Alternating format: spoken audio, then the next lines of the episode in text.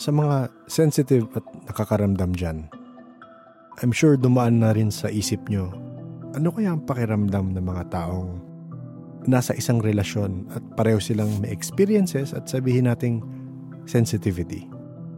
Ano kaya ang mga kwentong maishishare nila? Sa episode ngayong gabi, baka masagot ang ilang katanungan natin dyan. Maririnig natin ang kwento nila Christian and Ivan sa mga kababalaghan at experiences sa mundong di nakikita. Sana walang matrigger na mga singles at mapapait dyan. Wala namang pasweety moments na naganap sa usapan. Enjoy. Tonight, meron tayong guest na listener turned guest ang ating uh, bisita ngayon. Uh, nag-email siya and meron siya mga kwentong gusto i-share. And I think yung medyo different rin sa mangyayaring kwentuhan tonight, yung boyfriend niya, meron ng experiences na, tama ba Christian na may experiences na pareho kayo naka-experience? Or tama ba yung pagkano ko? Minsan different talaga kasi different kami ng place eh. Ah, yun. Sige. So, at least parang bago yan, medyo for me na uh, couple pero parehong merong uh, sensitivity and minanaramdaman. Diba? Ayun. So, start natin sa iyo, Christian. Ano yung mga kukwento mo sa amin ngayong gabi? Okay, sige. Start ko muna yung sa ano, yung sinend ko sa email mo. Ah, yes, sige, sige. Kasi yun yung pinaka-fresh pang, di ko kasi di ko kasi maalala kung ano yung pinaka-una ko talaga na experience. Pero yun yung pinaka-fresh kasi sa akin. So ano siya, nasa province kami. Bata pa ako nito eh, mga around ten, eleven years old. Tapos sa ano siya, sa Tarlac. Tapos kasama ko yung cousin ko. Nasa labas kami nun. Siguro mga around six to seven p.m. ng gabi yun. Maaga pa yun eh para sa city boy eh. Pero mm-hmm. pag probinsyano, syempre gabi na yun, di ba? Tapos um, yung cellphone ko nun is my phone mm-hmm. pa na may camera pero may keypad. Okay. Physical keypad. Oo. Uh, physical keypad. Tapos parang nag-record-record lang ako. Anong parang palaro-laro lang. Bigla na lang nagulat yung pinsan ko. He shouted like parang, hindi naman sobrang lakas, pero yung shouted na parang alam mong natakot. Mm-hmm. Kasi sabi niya, tapos sabi ko, why? Kasi nakatitig ako sa moonlight. Okay. Kasi sobrang, ano ako sa moon eh, sobrang attracted talaga ako sa moon. Hindi ko alam kung bakit. Kasi yung moon nung time na yun, ano siya, um, yellowish. Hindi ko alam kung kakaset, paset pa lang yung moon o kakarise lang niya. Basta yellowish yun. Eh pag province, diba, sobrang liwanag ng moon kasi walang masyadong yes. sitan. Wala, wala usok. Wala rin masyadong Mm-mm, ganun yung ano, ganun yung scenario. Huwag pag ipipicture out mo nga siya para siyang ano, eh, nasa movie. Oo, oh, oo, oh, oh. Yes. Tapos nag-record ako. Ang kina-record ko noon tubuan. Okay. Tub- nating tubuan namin kasi walang tubo noon, nakaka-harvest lang. Tapos sumigaw siya, sabi ko, "Ano nakita mo?" Sabi niya, "May nakita daw siyang babae na yung yung mukha mukha siyang babae pero hindi siya mukhang babae." Okay. Alam mo 'yun. Paano? Okay, sige. Ano yung description niya kasi sa pagkakalala ko, nalaman niyang babae kasi dahil sa facial features. Pero hindi niya malaman kung babae talaga dahil medyo sugat-sugat, medyo uh, yung kulubot yung mukha. Tapos mahaba din yung hair. Pero nalaman niyang mahaba yung hair kasi yung hair niya sa mukha. Parang nakita niya lang yung pinakamukha lang, hindi yung buong mukha. Kumbaga yung hindi niya nakita yung tenga, hindi niya nakita yung likod. Basta yung mukha lang kasi sobrang zoom in daw eh. Sabi niya. So takot siya. Tapos pumasok siya ng bahay, iniwan niya ako. Sa akin okay lang. Okay. Okay. Okay lang sa akin yun. Kasi ang ginawa ko, hindi ako pumasok. Tinignan ko talaga. Hinanap ko siya. Sabi ko, nasan ba? Nasan ba? Kasi ano ko eh, parang noong time kasi na yun, nag-explore pa lang ako with ghost. Yun yung, ewan ko, kasi di ko talaga maalala kung yun yung first encounter ko. Pero sobrang fascinated ako din sa mga ghost. Kasi gusto ko silang makita. Pero may times kasi talaga na hindi ko sila nakikita. Nakita mo nga? Hindi. Ah, okay. Para nagtampo siya siguro. Okay, okay. After nun, wala na. Ilang years pa ako bago naka-experience nun. Sobrang tagal na. Teenager na ako yung susunod eh. Experience nun. Kwento ko naman yung sunod sa cousin ko. Let's, same cousin. Siya naman, uh, mahilig kasi sa gagamba. Basta nag-harvest. Nag-harvest. Nag-mukha siya ng gagamba. So nilalagay sa ano, nilalagay sa kahon ng uh, matches, parang ganun, tama ba? Oo, ganun. Nguhuli siya pero gabi, gabi siya nang nguhuli mm. kasi yun daw yung maraming gagamba. Meron kami kasi sa ano bahay na may malaking mangga, as in super tanda na niya na mang, uh, mangga. Sadly, ano ka lang, segue ko lang. Yung mangga na yun, sobrang ano siya, eerie ngayon kasi nung namatay yung lola ko last year, namatay na din yung puno. Ah, talaga? Oo. Kaya sobrang weird nung sinabi ng pinsan ko few months ago kasi kakawin pumuyo yung pinsan ko dito. Sabi niya, wala na yung mangga natin sa harapan, patay na. Ever since daw nung namatay yung lola ko. Mm-hmm. Eh, last year lang namatay yung lola ko. August. Actually, mag one year na eh. Yun, simula nun, wala na yung puno. Which is weird. oo, oo nga, di ba? Ang weird na coincidence na yan. Tapos, ayun. So, nang huli yung gagambakos ng gabi sa bakuran namin. Tapos, ano siya, bigla daw siyang ulit pumasok. Ano na yun eh? Mga fifteen at fourteen years old na kami nun. Tapos, bigla siya daw pumasok ng bahay. Kasi may nakita daw siyang parang muka ng babae dun sa puno. Pero may pakpak. Kasi marinig mo daw yung ano, pagaspas mo yung tawag. Oo, oo. Uh, ayun, pagaspas daw ng pakpak. Pero very faint lang daw yung pagkakarinig. Pero kung dahil malapit lang yung puno na yun sa bahay namin, maririnig mo. Pero pag nasa loob ka ng bahay, hindi mo siya maririnig. Tapos sa sobrang takot niya, pumasok siya ng bahay. Tapos kinab- parang... nung paggabi na ng pagpalalim na yung paggabi, lagnat siya. As in, yung lagnat niya sobrang taas. Tapos nagtaka yung lola ko, yung lola ko na namatay na. Nagtaka yung lola ko, bakit ka nilalagnat? Eh, wala namang siyang factor kung bakit siya lalagnatin. Kasi nang huli mo siya nagagamba. Oo nga. Actually, di nga siya nakapaghuli ng gagamba eh.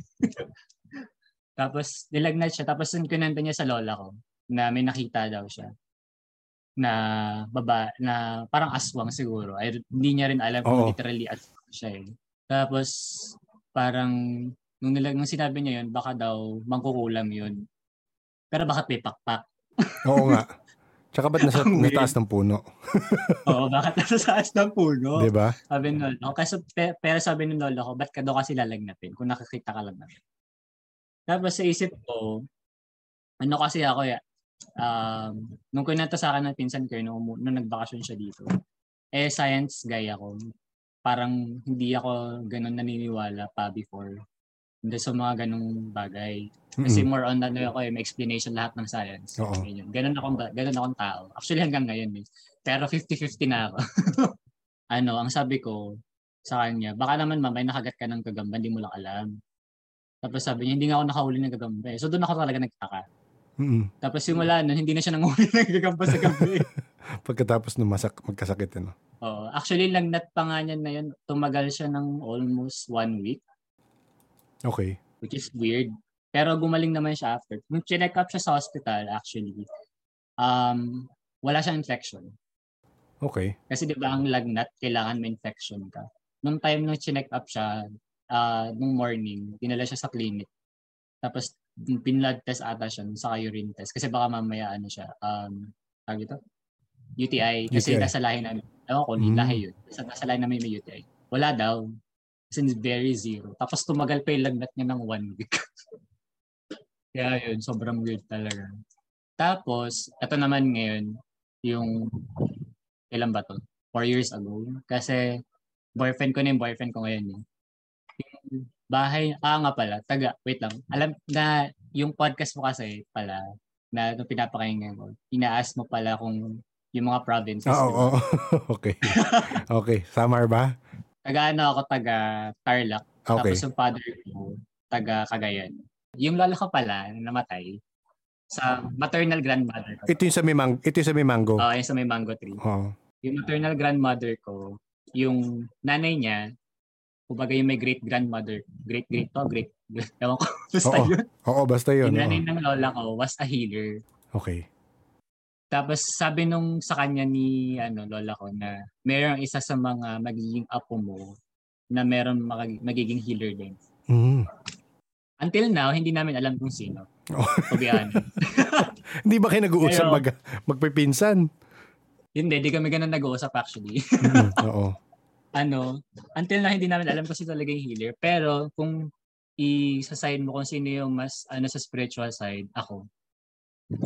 So, pero hindi ko alam kung healer talaga ako kasi I never tried pa kung paano maging healer. Tapos yun naman, sa paternal grandfather ko naman, mga ano sila, tatawagin, tatawagin natin silang mga ano, uh, aswang slayers, para mga ganun. Okay, okay. Ganun sila. Kasi yung family ng fad, ng lolo ko. Sa Cagayan, sa Cagayan to? Oo, uh, sa Cagayan. Yung mga family niya, ay yung family niya before is parang sila yung mga laging tinatawag kapag may mga nangkukulam or may mga aswang sila nakikita sa bahay-bahay. Ganun. Kaya siguro dahil ganito rin ako, siguro dahil doon sa dalawang family na yun. May, na- may nakwento ba sa'yo tungkol doon sa mga ginagawa nilang aswang slay? Meron. Ah, okay. Oo, oh, aswang slay. Meron sila actually daylight. Dalang lagi ang kwento, hindi laging gabi. Laging nasa daylight. Ano daw, pag may suspected daw silang aswang, meron silang puntot ng pagi. Hindi ko kasi napuntahan pa yung Cagayan. Mm, mm. Yung may isip na ako. Mm. Baby pa ako nung nakapunta ako ng Cagayan.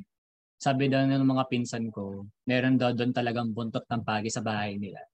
Sobrang dami daw. Parang, alam mo yun, parang ang creepy daw tignan pag titignan mo siya ngayon. Oo, oo. Ganon. Tapos may mga garlic, may mga... Kasi yung lupa namin doon is farm. Farm talaga siya. Yes, oo. Yeah. Ano, maraming mga something doon sa bahay nila. Pero ngayon, medyo modernized na sila. Hindi naman na sila ganun ka... Pakapag-adapt naman sila doon sa park na yan. Kakwento nila... ba daylight, pag may suspected silang aswang, uh, usually daw, bubuhusan daw nila ng regular tap water lang. Tapos, ano lang, parang, hindi sila bubuhusan literally sa mukha. Parang bubuhusan lang nila yung kamay. Okay. Tapos, parang biglang magugulat yung aswang na, tapos bigla siyang tatakwa out of nowhere. Dahil daw kasi, ewan ko, di ko lang kung totoo yun, kasi sabi nila, allergic daw sila sa regular tap water. Nga talaga? Ngayon ko narinig ito ah. Mm-mm. Oh, ba- baka dinadasalan. Pwede... Hindi ka dinadasalan nila yung tubig na binubuhos nila. I mean... Ayun ang di ko sure. Okay. Oo. Oo. Yun di ko sure. Siguro dahil din doon. Kasi kung regular tap water lang naman meron doon sa regular tap water. Oo nga. Yun nga rin isip yeah. ko eh. Mm-mm. Tapos pag nalaman nila yun, gagawin nila, um, papaluin na nalang buntot ng pagi sa likod. Hindi daw sa harap. Kasi wala mm-hmm. naman daw yung pakpak sa likod. Oo. Ay, sa harap. Sa harap, oo. Sa likod. Sa likod siya papaluin. Tapos bigla na lang daw siyang ano, yung tilim na parang screechy. Mm-hmm. Yung usually naririnig mo sa mga movie, tilim ng nakaka... Yung mga aswang, yung mga ganun. Basta ganun daw yung tili. Okay. Ayun, tapos later, uh, nung after down nun, after nilang gawin yun, mawawala bigla yung tao. Ah, mawawala? Sa, ah, sa lugar. Oh, sa lugar na yun. Oo, oh, sa lugar. Hindi nila alam kung... Wala pa daw kasing nakakita kung umalis sila doon or bigla silang nawala. Oo. Kasi syempre masasaktan siya tapos babalik siya sa bahay niya. Tapos the next day daw wala na yung tao. Umalis na, oo. Hmm, ganun. Ganun daw yung usually nangyayari. Tapos, ayun ah, pala, meron pala ako naalala. Yung pinsan ko na yun, kinukanta ko kanina. Hmm. Nung puntis yung tita ko sa kanya, taga Tarlac. Ano siya, uh, munti ka na siya kainin ng tik-tik. Oo. Oh. Ang dami niyang ang dami niyang ganap sa buhay niya pero sige, paano daw nangyari? Oo, kasi hindi ko alam kung tik-tik yun or aswang pero ganito daw yung scenario. Tik-tik yun. Ang sinabi ko tik-tik kasi nung natutulog yung tita ko sa higaan, yung higaan niya nasa medyo dulo ng bahay. Parang, okay. Ah, I mean, sa likod pala, sorry. Mm-hmm. Sa likod. Mm-hmm. Ano daw, may narinig daw yung lola ko na pagaspas ng uh, pakpak. Pero yung pagaspas na yun, sobrang rinig na rinig ko sa buong bahay. Ay yung, al- alam mong malaki, di naman daw siya agila kasi di naman ito ganun yung to. Tapos, ang ginawa nila, syempre sinarado yung mga bintana. Ganyan, ganyan. Tapos, um, binantayan ng lola ko, saka nung tito ko nun, yung tita ko. Kasi alam nila aswang yun eh. Tapos maya-maya, uh, nagsindi sila ng light. So, buti na lang talaga sinindihan yung ilaw kasi parang um, may kukunin yung lola ko sa kwarto na yun kasi natutulog yung lola ko kasi parang good days ata siya. Nung binuksan niya yung ilaw, may nakita yung tito ko sa kay lola ko na parang sinulid mm-hmm. dun sa ceiling. Sa ceiling. Eh yung ceiling namin sa province, sobrang taas. Oo, oo. As in, sobrang taas. Tapos ang buti na lang talaga nakita kasi pag di mo siya i-observe or di mo siya titignan ng mabuti, hindi mo siyang makikita eh. As in, hindi mo siyang make it. Tapos yung itsura daw ng dila nung tik-tik talaga. As in, parang, alam mo talagang sinulid. Oo. Ganun daw itsura. Tapos sabi pa ng tito, ang kanto pa nga ng tito ko nun eh. Ano siya, akala niya Aguiu. Pero oo, bakit yung oo. Aguiu pababa? Bumababa. Oo, ganun. Ang ginawa nung tito, ang lola ko, dito, ano yun, parang hinawakan niya yung sinulit sa baba. Tapos pinuto niya ng kutsilyo. Okay. Hindi ng gunting. Kasi pa ano pa yun, wala kang masyadong gunting sa probinsya. Ginanon yes. niya. Tapos after nun, may lumipad na paalis. Oo, oo. Ayun. Tapos nagising yung tita ko na lang na parang ano, na ganun na. Sabi ko, alam po, hindi ka nakain also. Oo. Doon ako na, ano, doon ako nag, na-amaze. Na, wow, na-amaze talaga. Oo, na-amaze ako kasi ganda talaga yung itsura ng dila ng tik-tik. Or aswang, I don't know. Kasi di ba tik-tik yung mahaba yung dila, yung aswang yung may pakpak. Baka hybrid. Parang ganun. Lumalabas, parang umbrella term si aswang. Meaning, may shapeshifters na aswang, nagiging baboy ramo, nagiging malaking aso. Meron namang aswang na ganyan, t- at parang tik-tik yung lumilipad. Hindi ko alam kung oh, iba pa si manananggal na napuputol yung katawan. Parang ganun. So, marami silang, marami silang variation. Pero may umbrella term sila na aswang. Yun ang sa mga na, sa mga nakakausap namin. And kaya siguro sila naging aswang hunter kasi madaming kaso. True. 'Di ba? May may may demand, may demand so kaya sila naging ganun. Basa ko lang naman 'yun. Ah, ganyan totoo. Actually hindi lang aswang eh sa Cagayan. Maraming ding mga witches. Mm. Sabi niya. Mm-hmm. Oo nga pala ano, yung share ko din. Nagpa-practice din ako ng witchcraft actually. Ah, yun pala eh. Actually just last year ko lang siya talaga tinuli, inaral, tapos nagpa-practice ako ngayon. W- Wicca yung inaral mo or anong anong klase? Yung aral ko like more on P D F, mga books. Tapos meron akong pinapakinggan din na podcast sa uh, sa Spotify, ano siya, parang Gardnerian witch siya. Mm. Pero from the other country. Mm-mm-mm. Pinapakinggan ko lang yung mga podcast niya. Tapos um, share ko lang. Nanonood ka ba ng mga Marvel? Hmm. Uh, alam mo ba yung powers ni Wanda na Chaos Magic? Mm. Alam mo ba nag-exist talaga siya? Mm-hmm. Marami, oh, marami actually. Maraming concepts na pinapakita si Marvel. For me ah, na yes, meron siya. Parang, okay lang yung, n- nagugulat nga ako. Hindi ko alam kung napakinggan mo na episode na Time Spirit. So yung, ep- yung episode ng Time Spirit, bago lumabas si- yung Loki na series, na T V series, Luma- may nakausap kami about Time Spirit. At kinukwento niya, binabantayan nila yung time stream. Oh. As in yung time stream, ha? So, naloko ko nung sabi ko, ha, ano na naman yung entity na yan? May time spirit pa na nagbabantay yung time spirit. Tapos lumabas si Loki. Tapos medyo nag-make sense sa akin, ah, ganun pala yun. Parang ganun. Oh. So, mara- marami silang nilalabas na, lumalabas rin sa mga nakakausap namin. It's just, yun nga, yung sa Chaos Magic, tsaka yung Darkhold, di ba? Malamang merong Malamang mayroon ganyan. Oo, oh, may ganun. Pero nagulat talaga ako nung pinakinggan ko yung episode na yun sa podcast na yung Chaos Magic. Meron pala talaga siyang ganun. Tapos, alam, galing. Tapos yung Chaos Magic pala siya, hindi siya more on power, more on practice siya. Kumbaga chaotic yung type of witchcraft na ganun. Basta, basta yun. Anyway, ayun, yung sa bayan pala. So, yung dating house ng boyfriend ko. Tapos yung house nila, naka-situated siya sa may, parang may hallway pa siya. Para ano siya eh, parang row of apartments. Pero sila kasi may-ari ng lupa na yun. Kumbaga nasa pinaka-front sila. Tapos yung hallway nila, medyo dark. Yun. Papunta para ba, para makatapos may gate. Tapos ayun. Tapos, um, one night, maga pa yan eh, six p.m. Alam mo ba ang nakakatawa minsan pala? Pag nakakakita ako, laging maaga. Hindi yung very late at mm-hmm. night. Mga eleven, twelve. Laging mga six, seven, eight. Mga ganun. Minsan oh. morning pa nga eh. Oo. Y- yun naman ang parang reality talaga na, again, marinig mo sa ibang episode na walang pinipiling oras. Which is napuprove mo. Which is napuprove mo. So ano yung mga, ano yung mga experiences doon ng boyfriend mo? Ano, ito naman, actually sa akin to, pero sa kanya hindi. Sa kanya, mamaya may share siya, which is same sa, sa share ko ngayon. Yung time na yun, um, palabas na ako ng pintuan nila. Yung pintuan nila kasi door, tapos screen door. Tapos sa labas na. Tapos, nung pag-open ko nung door, nung pag nung open ko na yung screen, tutulak ko pa lang yung screen door, may nakita akong katabi niya na bata.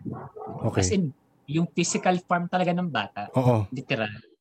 Na hindi mo akalaing hindi pala totoo. pe- pe- pero yung pero yung nakita is as in parang buhay na tao, hindi yung iba itsura, hindi yung mas transparent. Oo. Oo. Buhay tal- nalaman ko na lang siyang hindi totoo nung tinignan ko yung boyfriend ko for a split second. Sabi ko, ano ka, usog ka na onte kasi may bata sa gilid mo. Tapos sabi niya, akala ko, yung pagkakasabi niya, syempre nakatingin ako sa bata. Tapos nung sinabi ko sa kanya yun, tingnan ko siya. Sabi ko, usog ka, ganyan, ibig sabihin may bata sa gilid mo. Tapos sabi ko, huwag ka nagsabi niya saan, huwag ka nagbibiro ng ganyan. Ganyan, ganyan. Tapos sabi ko, totoo, nung tuturo ko pa lang, wala na. Wala na. Tapos sabi niya, tapos binopen ko na, ayun, sabi ko, meron talaga ako nakita na bata. Prior noon, pa, alam ko na talagang may bata dun sa hallway na yun. Kasi yun, mamaya si-share niya yun. Pagpasok niya. Okay. Nakawin niya na bata. Okay. Share niya yun mamaya. Tapos, um, yung area kasi na yun, yung hallway na yun, medyo eerie siya talaga. Lalo na kapag gabi. Kasi madilim. Tapos, ang ilaw lang niya yung malapit sa gate. Kaya, pag sa gabi talaga, hindi talaga sila lumalabas sa bahay. Oo, oo. Um, kasi laki, laki akong Catholic school. When it terms kasi sa possession talaga, kung ano yung ina-attract mo talagang energy, fear, fear, yun talaga yung makuha mo. Parang, you see what you, ano yun, what you get is what, basta yun. Oo. Ano ba, ako nga, alam mo na intriga ako sa term na yun. Ano ba dapat yun? What, what you give is what you get. Baka ganun. But, oh, so, ayun, parang ganun. So yun nasisama sa kanya. Mm-mm. Tapos, ano naman siya, so far naman ngayon, dahil lagi ko siyang sinasabihan, actually, uh, hindi naman na siya ganun natatakot. Pero yung nanay niya, medyo ganun. Okay. Takot pa din. Oo, oo, oo. Actually, dahil nga nagpa-practice ako nung, actually may, ah sige, ayun na yung sulit ko ko kwento actually. Yung sa bahay naman nila, malapit sa amin, bagong bahay nila yun, kakalipat lang nila. Yung one time, one night, parang um, kakatapos lang nila mag... Katapos naman. Then, actually, hindi pala. Magdi-dinner pa lang kami. Sabi, kasi usually na sa kanila ako nagdi-dinner. Nakatingin ako sa ano, yung bahay naman nila yon, hallway sa loob ng bahay. Kasi parang entrance nila yon. Ba naman yung hallway kanina. So, yung hallway na yon, parang may madilim siya kasi di binubuksan yung ilaw nun. Eh. Pero yung ilaw nun sa ano sa dining, um, may ilawan naman din yung hallway. So, no need na to another, another extra light. Not unless may bit-bit ka na hindi mo talaga makikita yung daan. Tapos, um, naka, nag-cellphone lang ako, nag-tiktok to usual. Last year lang to actually. Yun na yung pinaka-recent. Last year. Um, may nakita akong black figure na hindi ko pa ma-identify kung anong figure siya. Basta, hindi siya smoky type eh. Parang more on humanoid form. Pero, mix siya ng humanoid form. Mix din siya ng smoky. Parang ganun. Pero mas clear yung form niya. Napapasok siya ng kwarto nilang magkakapatid. Tapos sinabi ko agad yun sa kanya. As in, natakot ako eh. Di pa ako nagpa-practice kasi noon ng witchcraft eh. Natakot na ako noon kasi parang, sabi ko, parang first time ko itong makita ng ganito. Tapos papasok pa siya sa kwarto ng magkinilang magkakapatid. Eh ang funny pa noon, yung magkakapatid noon, nasa loob ng kwarto. Except lang sa kanya. So natakot na ako. Pero hindi ko siya literal na sinabi na ano. Uy, may ganito, ganyan. Sinabi ko lang na may nakita akong ano, papasok sa kwarto. Tapos, ang ginawa nila, ang ginawa niya pala, binuksan niya yung kwarto, tapos di niya na sinara. Okay. Takot na. Takot na siya. Tapos sabi ko, ano, kung may mangyaring something ngayong gabi, uh, observe niyo lang kasi baka mamaya may something. So far, wala naman nangyari. Ito, kung ano to, kadugtong to nung nakita ko. Ito naman sa bago nilang, oh, palipat-lipat sila ng bahay. Ibang bahay naman to ngayon. Okay. Ito na yung ano lang, last four months ago. Na nakita ko yung same black figure na to, pero sa kwarto naman ng parents niya. Tapos ito, mas malinaw na. Kasi ano siya, babae, tapos naka-veil siya ng black. Tapos undress niya is black. Tapos nakita ko siya for two minutes. Sa, yung kwarto kasi nila, nakaawang lang yung pintuan. Tapos kitang-kita ko talaga na as in, sobrang kitang-kita ko siya. Nandun lang siya sa loob. Tapos nakatingin siya sa So may mukha ka nakikita, parang ah o nakatalikod, sorry, nakatalikod ba? Naka-side view. Naka-side view, oo. Oh, tapos may veil kasi yung mukha niya. Yung veil niya pa, hindi siya yung usual veil na parang transparent. Oo. As in dark veil talaga. Tapos nakatingin lang siya out of it. Tapos yung time pa na yun, parang may sinasabi pa yung boyfriend ko na may may nalalaglag daw na parang anay doon sa doon kung saan nakatingin. Okay. Kumbaga, oo. Picture out do, yung cabinet nila sa gilid, sa pinaka against the wall kasi yung cabinet nila. Tapos doon nakatingin yung black figure. Tapos doon sa cabinet na yon, yung front nun, yung, yung sahig doon sa harap nun, may nalalaglag na anay. Okay. Parang ata ng anay or tayo na anay. Basta parang kasi nakita ko itsura. Basta parang siyang ganun, brownish na pahaba. Pero mm-hmm. maliliit lang. Mm-hmm. Tapos, ah, uh, doon ako nagtaka. After nun, the next day, sinabi ko, i-cleanse ko yung area na yun, yung kwarto na yun. Kaya taray ko lang siyang i-cleanse. Nung pagka-cleanse ko nun, nawala yung parang itlog ng anay. Pero from time to time, bumabalik pa rin siya hanggang ngayon. Oo. Kasi na-discover na namin kung bakit siya nalalaglag. So bakit nga? Kasi may butas dun sa sili. Mm, okay. Yun pala kasi yan. Akala ko for spiritual reasons siya rin. Pero ang pinaka-weird thing is after ko siyang i-cleanse, nawala talaga siya. Pero bumabalik siya from time to time. Matagal kasi siyang bumalik after ko siya i-cleanse. Eh. Diba? Ang weird. Oo nga. Oo nga. Pero ngayon, hindi ko na siya naki-cleanse to be honest. Pero dahil siguro dahil bumabalik siya. Pero may times daw kasi talaga na uh, wala. May times na hindi. Pero nung time kasi na yun, parang mga one week ata hindi bumalik yung anay. Yung, yung ganong fig, yung ganong dust. H- hindi binalak ip- ipalinis yung Yo, pata- hindi sila lang. Ano, hindi sila Catholic. Ah, okay. Okay. Ay, pwede hindi matanong. Sila, wait lang. Hindi. Christian sila. Ah, Christian. Naniniwala okay. sila kay Jesus. Pero hindi sila yung katulad ko na nagsisimba. Yung iba yung, basta iba yung ways namin of service. Ayun. Iba yung ways namin. Pero same lang naman kami ng paniniwala. Tapos, ito pa. Nung sinabi ko pa sa lol, ay lola niya, sa nanay niya, may one time kasi na nag, first time ko nagpatugtog ng cleansing sound sa bahay nila habang nagtatrabaho ako. Kasi doon ako nag-work eh. Tapos, after kong papatugtog noon, alam mo ba, ang gaan ng feeling. Oo. Doon ako na-weirdoan. Mm-hmm. Kasi pag dito naman sa bahay, pag naglilinis ako everyday, yun na everyday, parang mga every other day, nagpapatugtog ako ng cleansing sound habang nagwawalis ako, nagmamagpapatugtog. Ayun. Kaya ako na rin na-late kanina kasi yun yung ginawa ko. Kasi every Saturday ako nagki-cleanse ng house. Okay. Uh, nagki-cleanse ako. Tapos, nung first time ko siya patugtugin sa bahay nila, sobrang nag-lift yung feeling ko dun sa bahay nila na hindi mabigat. Mm-mm. Tapos, nung sinabi ko sa mother niya yun, ano, sabi niya, itatry niya din daw one time.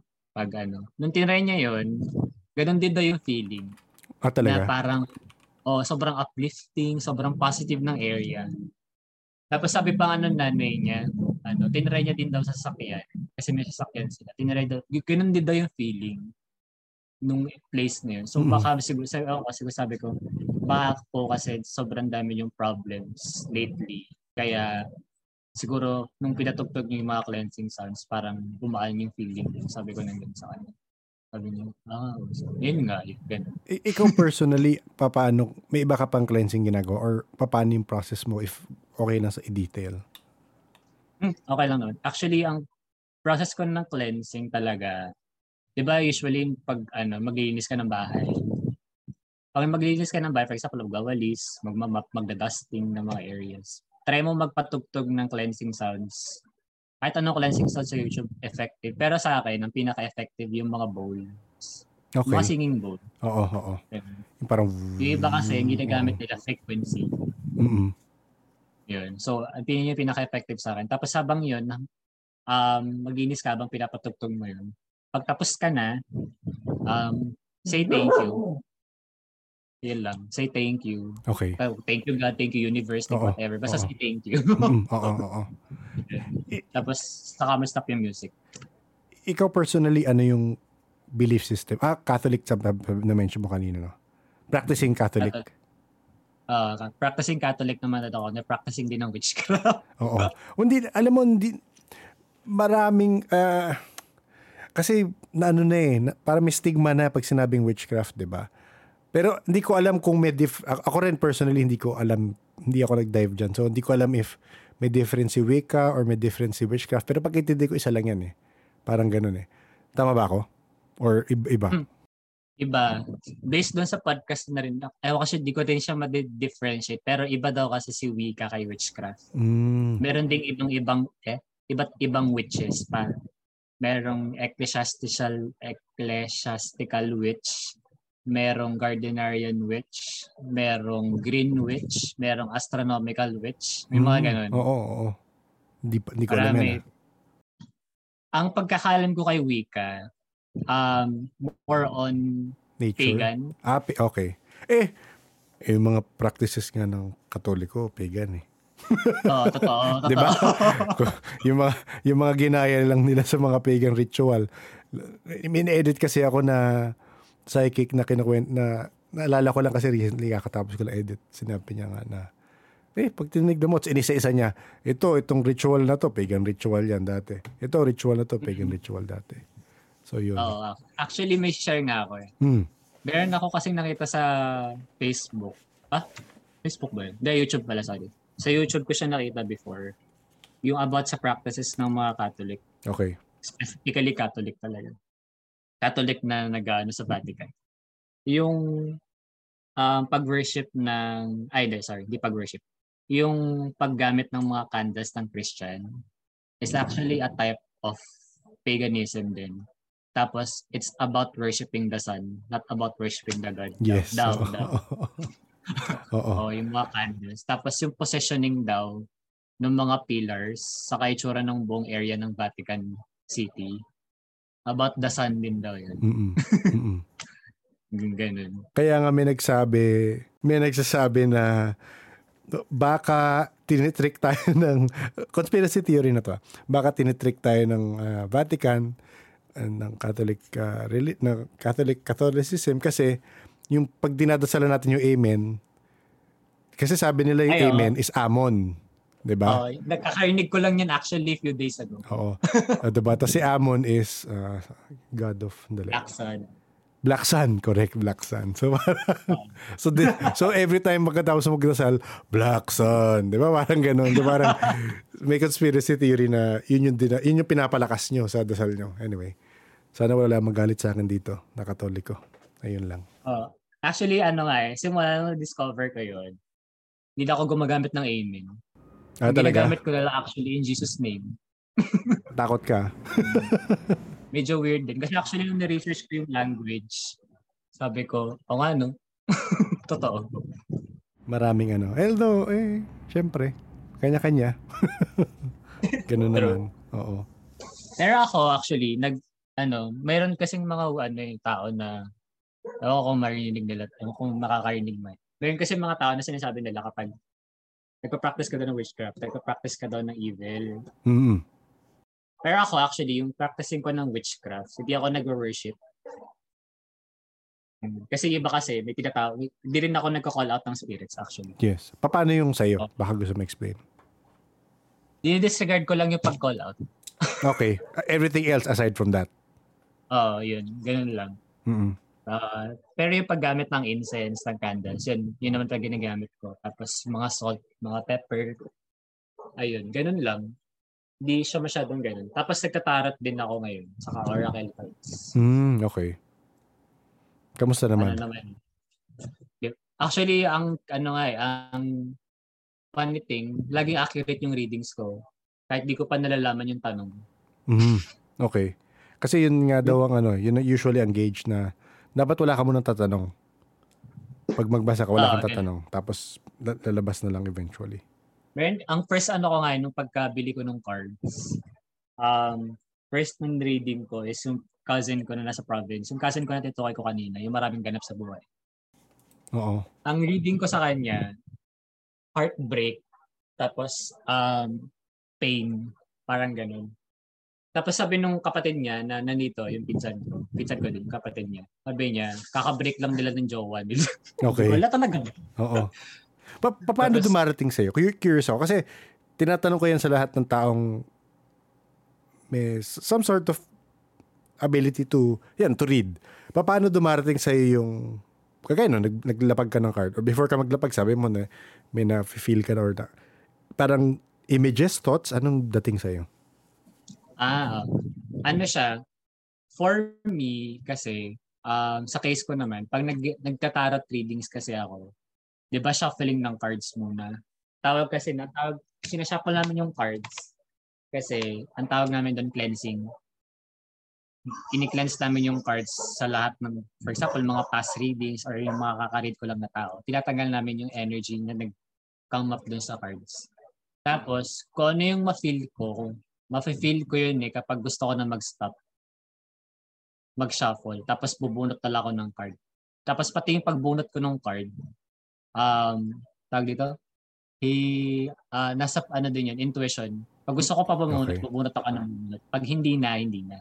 Okay. Yung interpretation ko naman, kung ano yung, di ba may mga picture yung cards? Yes. May mga meanings din siya actually. Sa case ko ngayon, nag-ano pa ako yun, nag, nag, nag-base pa ako sa guides. Kasi ano pa lang na yun. Kailan ba ako nag-start? April? Uh, April. April lang naman ako nag-start this year.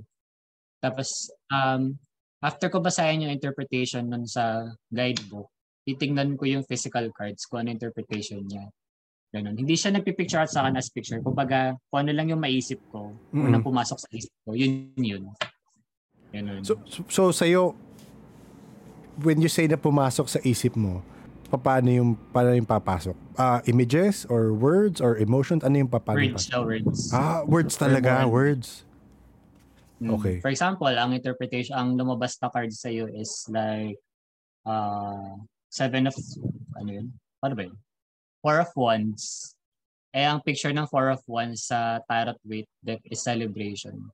So, the picture out ko, ay may magka-come up sa akin na word na depende yung sa mga previous cards na meron kang masaselebrate na milestone sa buhay mo or may something na darating sa'yo na magpapaselebrate sa'yo. Basta kung ano yung bumuka sa bibig ko, yun yun. Hindi okay. ko siya i-interpret as different. Ah, so kung ano yung pumasok, yun yung sasabihin mo, parang ganun. Oo, uh, hindi ko siya pwedeng pigilan. Oo, oo, oo. So, so napansin mo na ba before na may ganyan kang intuition sa ibang bagay? Mm, wala. Pero, once na ma-ano ko sila, yung, kumbaga, di ba, siyempre first meeting lang yun eh, first glance. Pero kapag na-observe ko na sila na matagal, malalaman ko yung ugali nila. Minsan malalaman ko pa kanila kung anong gagawin nila. Gaya nang, pwede ka, mag, pwede ka magbigay ng example. Ano, one time kasi, parang may guest ako. Actually, di ko pala guest. Guest ng ano ko, kapwa ko server. Na medyo tahimik. Tapos, sabi ko, um, bakit tahimik yung guest mo? May problem ba siya? And, ano kasi siya, um, parang lonely. Tapos sabi niya, ano, ewan ko. Pakailam ko. Sabi niya na yung gano'n. Tapos ang ginawa ko, nag-shoots kami. Ako, nag, ano, ako nag-alaga ng guest niya. Tapos sabi ko, how are you? How are you? Ganyan, ganyan. Tapos sabi niya, I'm good naman. How's the steak? How's the pasta? Sabi ko na gano'n. It's all good. Tapos, from afar, na-observe ko na ano siya, um, medyo masungit na medyo problematic yung ugali.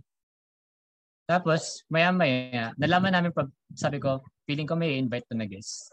Sabi ko na gano'n. So parang, ano diba, parang confusing na ugali niya. Tapos sabi ko, feeling ko may invite siya na guest kasi parang text siya ng text. Lalo ko naman survey text.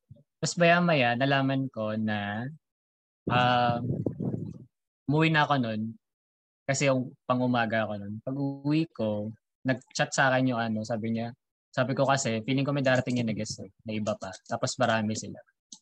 Meron nga. Na full pack sila nung gabi na yon. Ay, sabi pa sa akin nung ano, nung kapwa ko server. Dapat di mo na lang sinabi na marami tayong darating na guest. Oo, oo. Nagsisip na kami. Parang, parang inunahan mo pa yun. Hinulaan mo eh, no? Oo, oh, inunahan ko. Yun din actually yung problem ko minsan.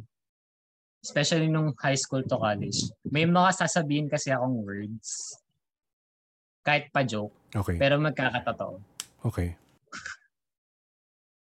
Ganun. Ganun yung... Uh, marami yun eh. Oo, oo.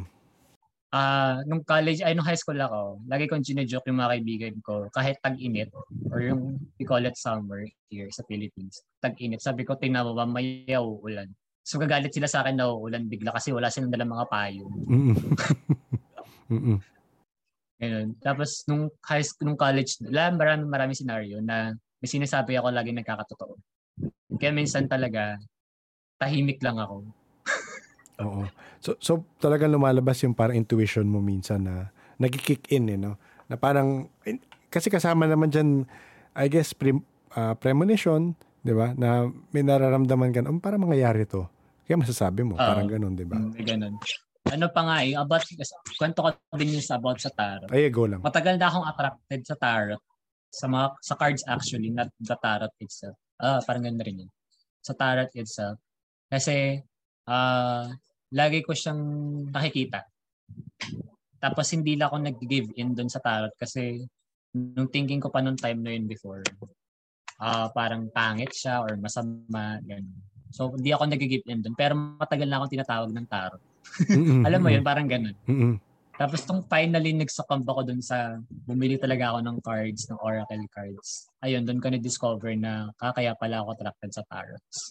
May mga pictures kasi ako sa phone, saka sa laptop na nung nagbaback, nag-delete ako, nakikita ko yung mga past years. May mga picture ako ng tarot cards na lately ko lang nalaman nung bumili ako.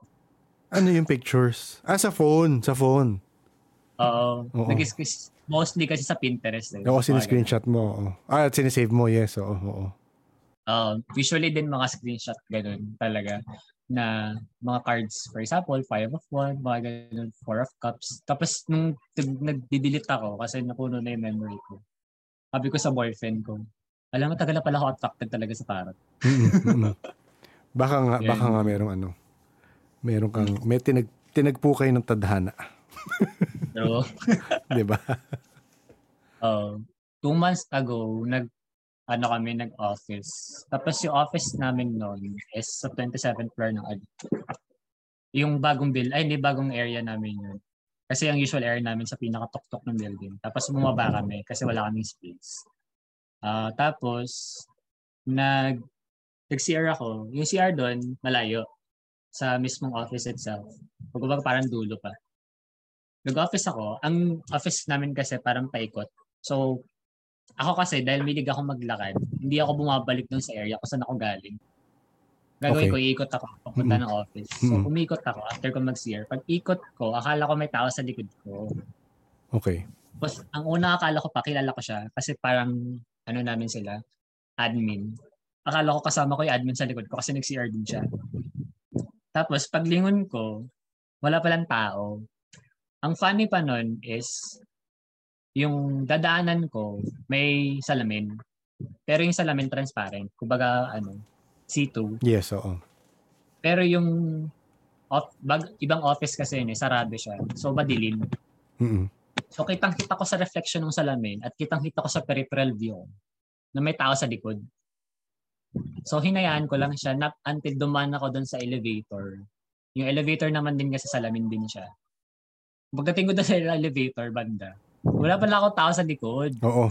sabi ko, sabi ko, oh shit, sabi ko na gano'n. Tapos uh, para sabi ko, sino yung tao sa likod ko? Bakit ako sinusundan? Tapos sabi ko, akala ko baka nag-joke lang si Ate S P. Pangalan niya kasi Ate S P.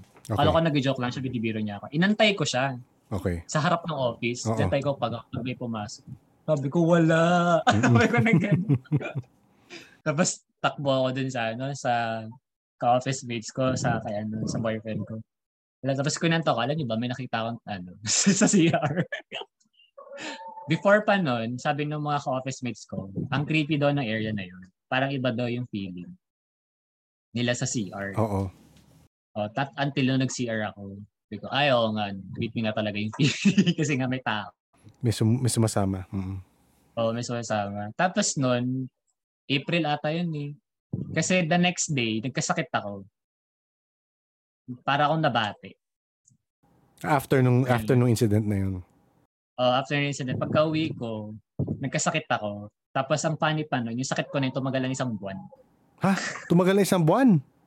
yes. Ano siya? Uh, last week ng, uh, pagkakalala ko, last week ng April yun. Tapos the next week, ano, the next day, nagkasakit ako.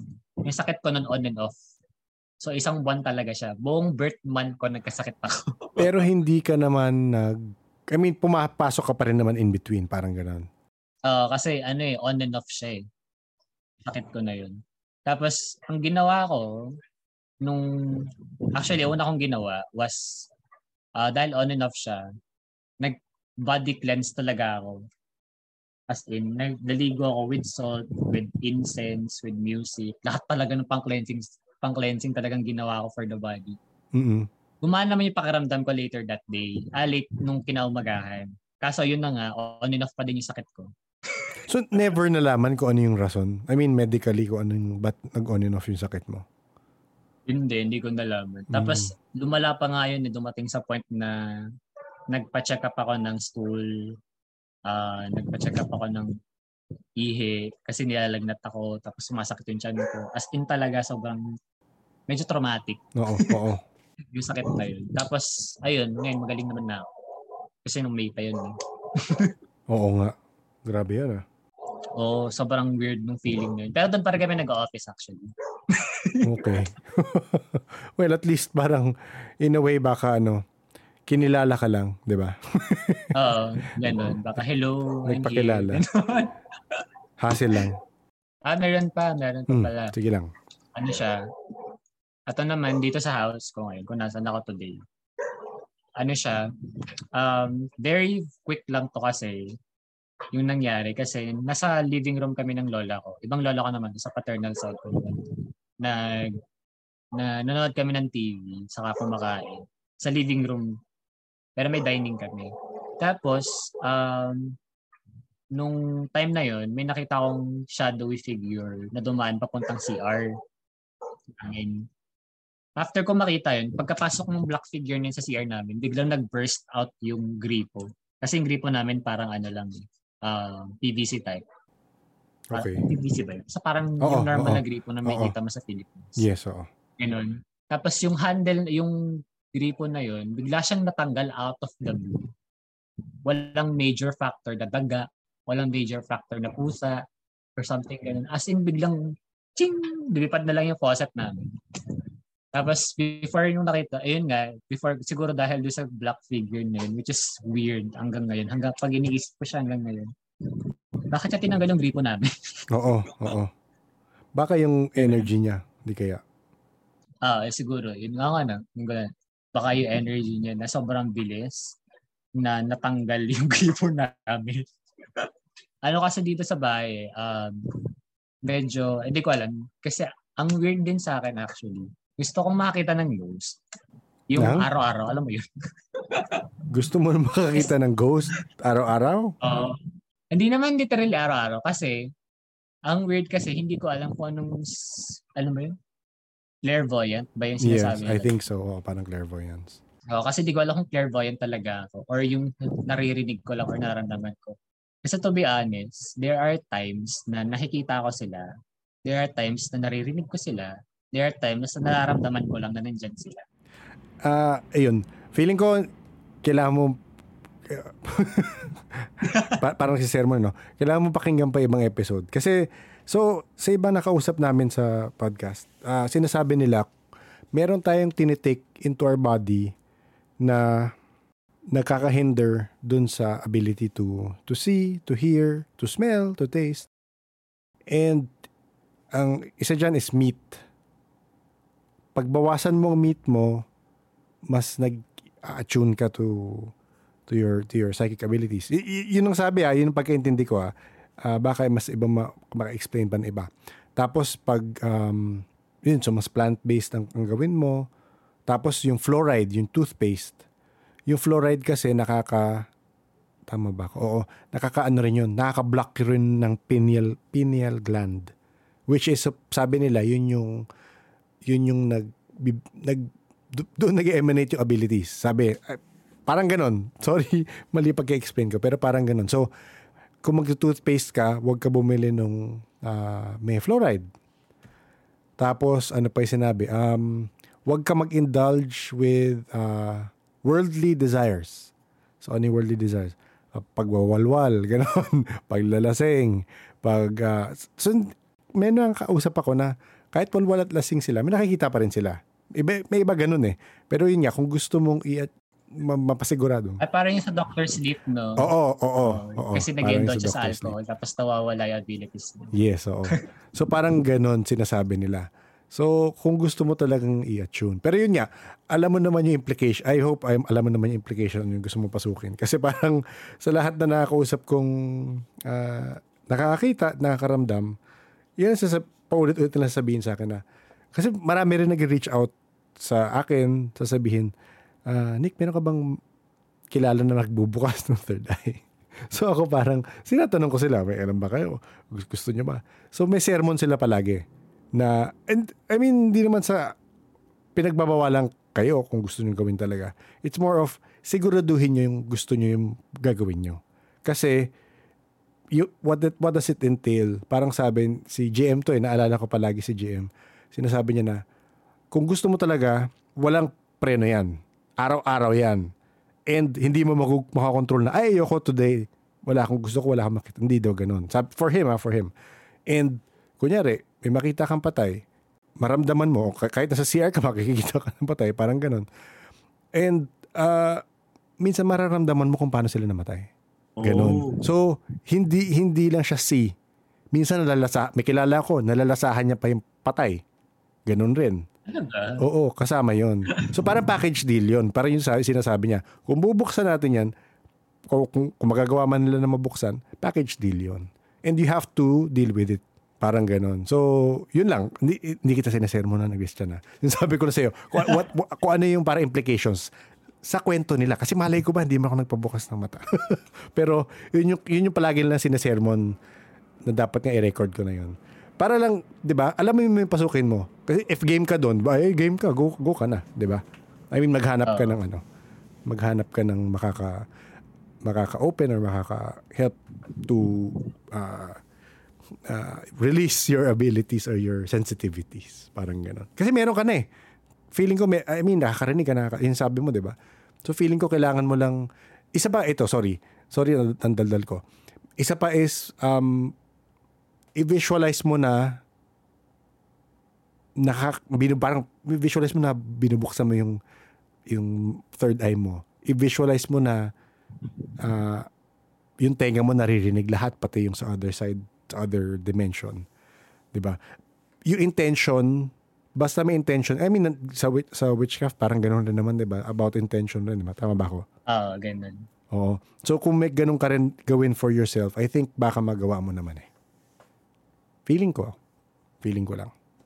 Oh, actually sa ano sa witchcraft ganun talaga. There are ano parang siguro ano actually meron ako narinig sa podcast ko before na uh, kapag nasa lowest ka, usually yung most sensitive ka.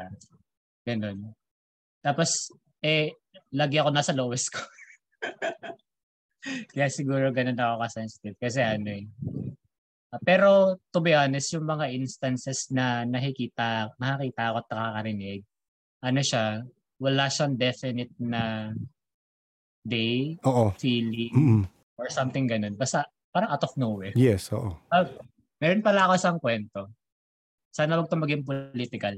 Oo, okay lang yan. Kasi medyo poli- political to eh. Sige lang. Parang uh, two days before ng voting day, May ninth, I was praying, may night rituals, yung kung baga magdasal ako kay God, kay God, kay Jesus Christ, bago matulog. Tapos, after ko magdasal, alam mo ba, literally out of nowhere, alam mo ba kung ano narinig ko? Hmm. Ano na rin si Bongbong Marcos. Okay. Mm-mm. As in, ganun na ganun yung pagkakarinig ko. A- anong papanong narinig mo? Pagkakarinig ko pa nun, pulong siya, pero sa one ear ko lang, actually, left ear ko pa.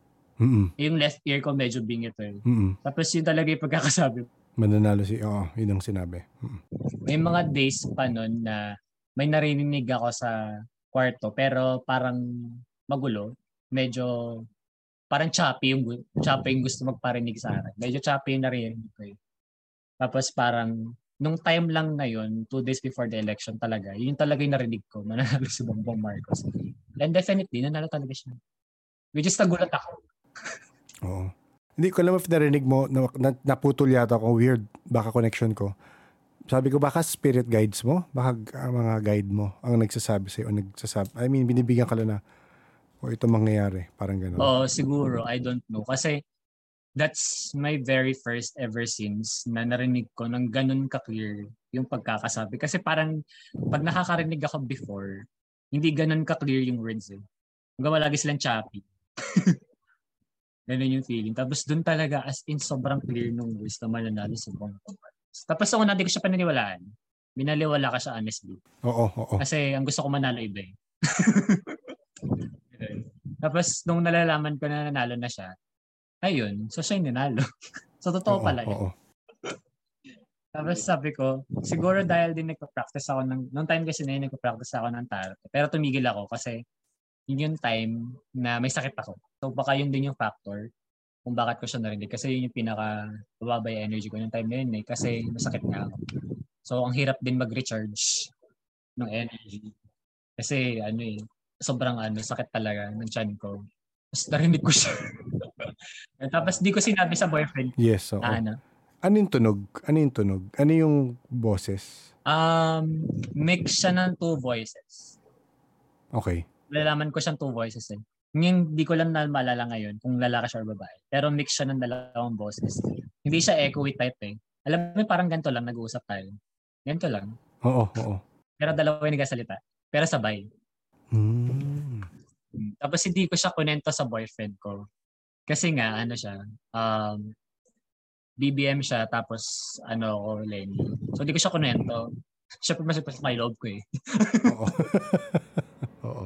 Ganun. Tapos, hindi ko siya kunento. Tapos, nung day ng counting, saan ako sinabi sa kanya? Mm-mm. Na yun mo rinig ba?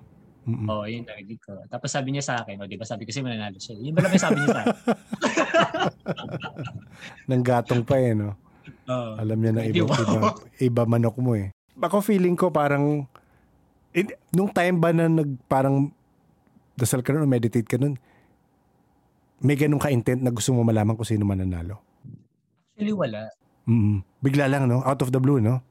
Oo. Uh, kasi nung time na yun, ano, parang sobrang stressed ako sa work. Kasi ang daming kong ginawang reports, tapos ang dami kong meetings. Tapos parang nagdadasal na lang ako just, yung before talaga kasi ako matulog na dasal. Ganun lang. Sinantay ko lang yung boyfriend ko matulog. Tapos, biglang, oh, nangyari si Bongbong Marcos. Ganon. Sa ilaw pa yun. Wala, walang ganon. Parang tapos na ako mag-meditate na actually. Kasi yung part ng meditation ko ang praying. Ganon. So yun, sigla ko siya narinig. Wala nang ibang nangyari sa yung ganon na after that. Na ganon rin na parang may bumulong. Kasi, again, hindi, ayokong i-influence yung perception mo kung ano man yun. Pero for me, ang ang tingin ko is parang baka dahil you are reconnect, you're connecting or you're strengthening your spirituality, baka yung guides mo. Kasi parang ako yun ang belief ko, ito personal belief ko to, na lahat tayo may guide. May iba mas marami, may iba mas konti. Pero baka dahil nagsa-start ka na mag uh, connect with your spirituality nga, maraming tao hindi pa nagsa-start, baka yung guides mo parang, ayun man, ipaparamdam na. Tsaka yung yung parang static na bo, ito, hindi ko na kung nakwento ko na to. I mean, kukwento ko na, okay lang. Noong isang gabi, although once pala nangyari sa akin to, parang sa kwento mo na, ako naman, in between sleep, yung parang patulog na ako, pero gising pa akong konti.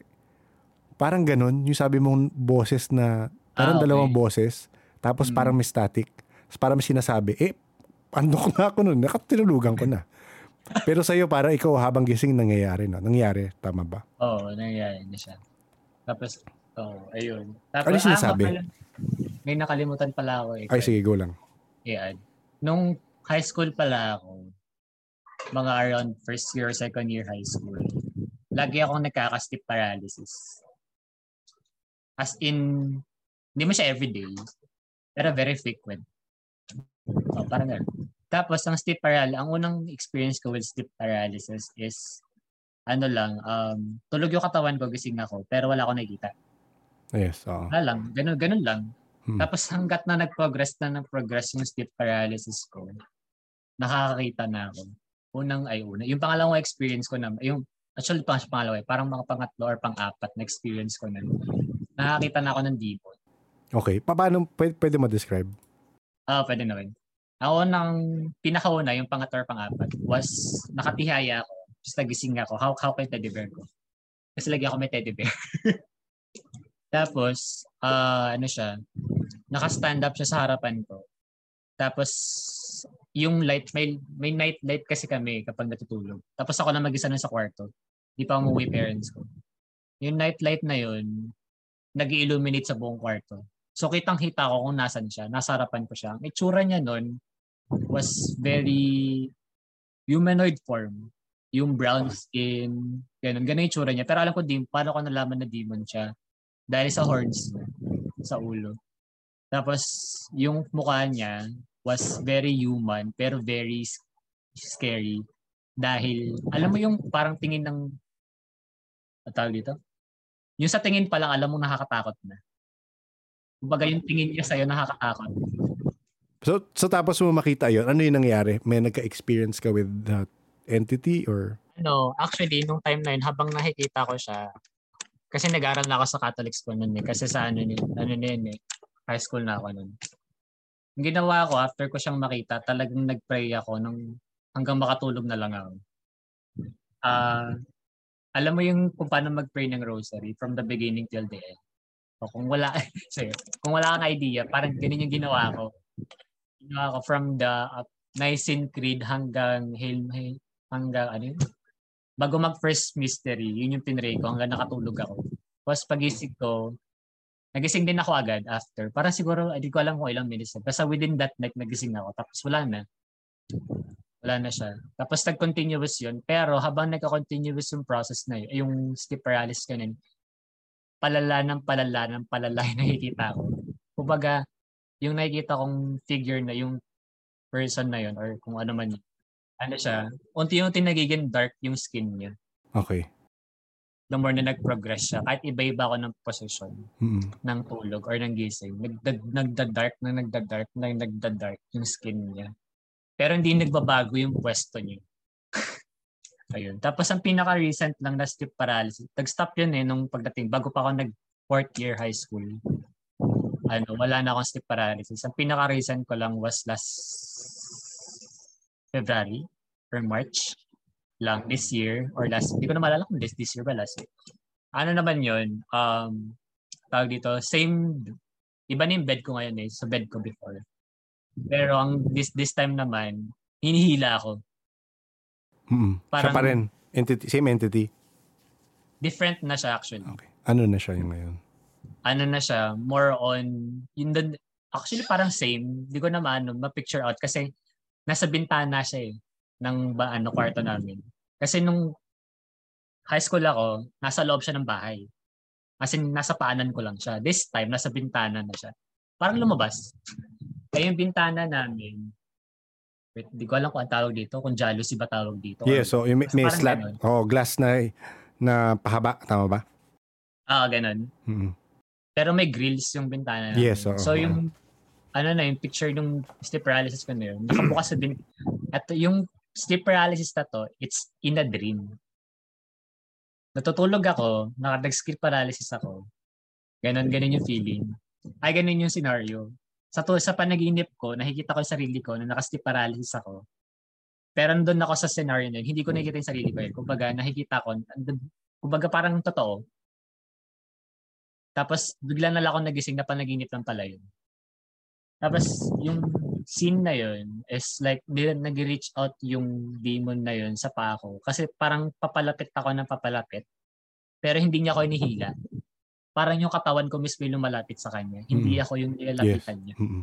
O, parang ganun. So, natakot ako nun kasi akala ko, ma-reach out na yung paa ko. Pero yes. Good thing is, nagdasal ako ulit. Mm. Mas nagising ako. Mas sabi ko, shit.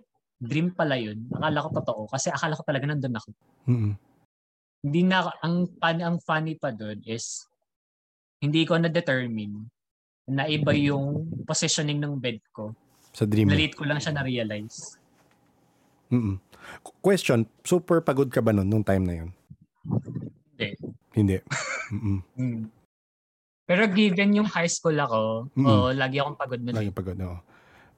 Wala kang wala kang pinagdadaanan noon or wala kang problema noon na iniisip? Actually, marami akong problema. Pero na... Okay. Dramatic okay. ako nung ano, yung okay. time na to. Pero nung time na yun, relax ako. Mm-hmm. Nung time na yun. Kasi weekend yun eh. Okay. Para sa mga nandito na matagal na sa mundong ito, I'm sure matagal na naman nilang alam to. Pero sa akin recently lang, nagka-realization ako na ang sleep paralysis is nagkaka-out of... Ang feeling ko ah, ang sleep paralysis, nagkaka-out of body experience ka. Kaya ka hindi makagalaw is because wala ka sa katawan mo. So para dumidetach, dumidetach ka. Tapos ang reason kung bakit nakakakita ka ng entity is kasi pag nag-out of body ka, nandun ka sa ast... Uh, again, hindi ko alam, uh, uh, yan ang tamang term, pero nasa astral plane ka. And kung ano yung entities na nasa vicinity mo, pag O B E mo, yun yung makikita mo sa sleep paralysis mo.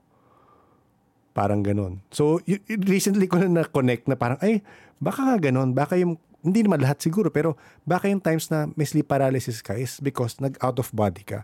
And na- na- na-connect ko lang yan kasi naalala ko yung episode ng friend ko na uh, Skeptic Meets a Reiki Healer.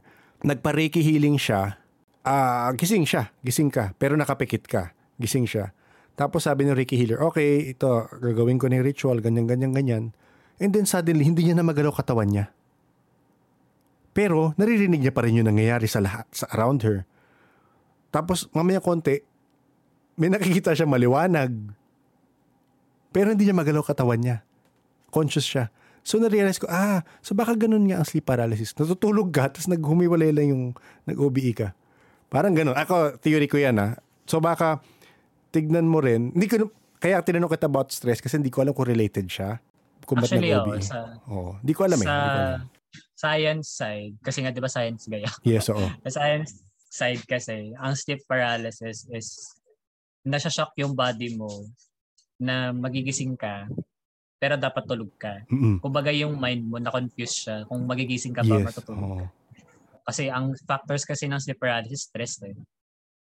Uh, mentally or physically pagod. Kaya ganun. Mm-hmm. Kaya nung bata ako, dahil science gaya ako, sobrang inisip ko lang siya as yung mga nakikita mo din daw with sleep paralysis is hallucinations. Mm. Pero nung sinabi mo yung about sa O B E, sobrang make sense talaga. Oo. Parang na-enlighten ako dun sa part na yun. Parang oo nga. No? Ako rin na-enlighten ako nung naisip ko yun.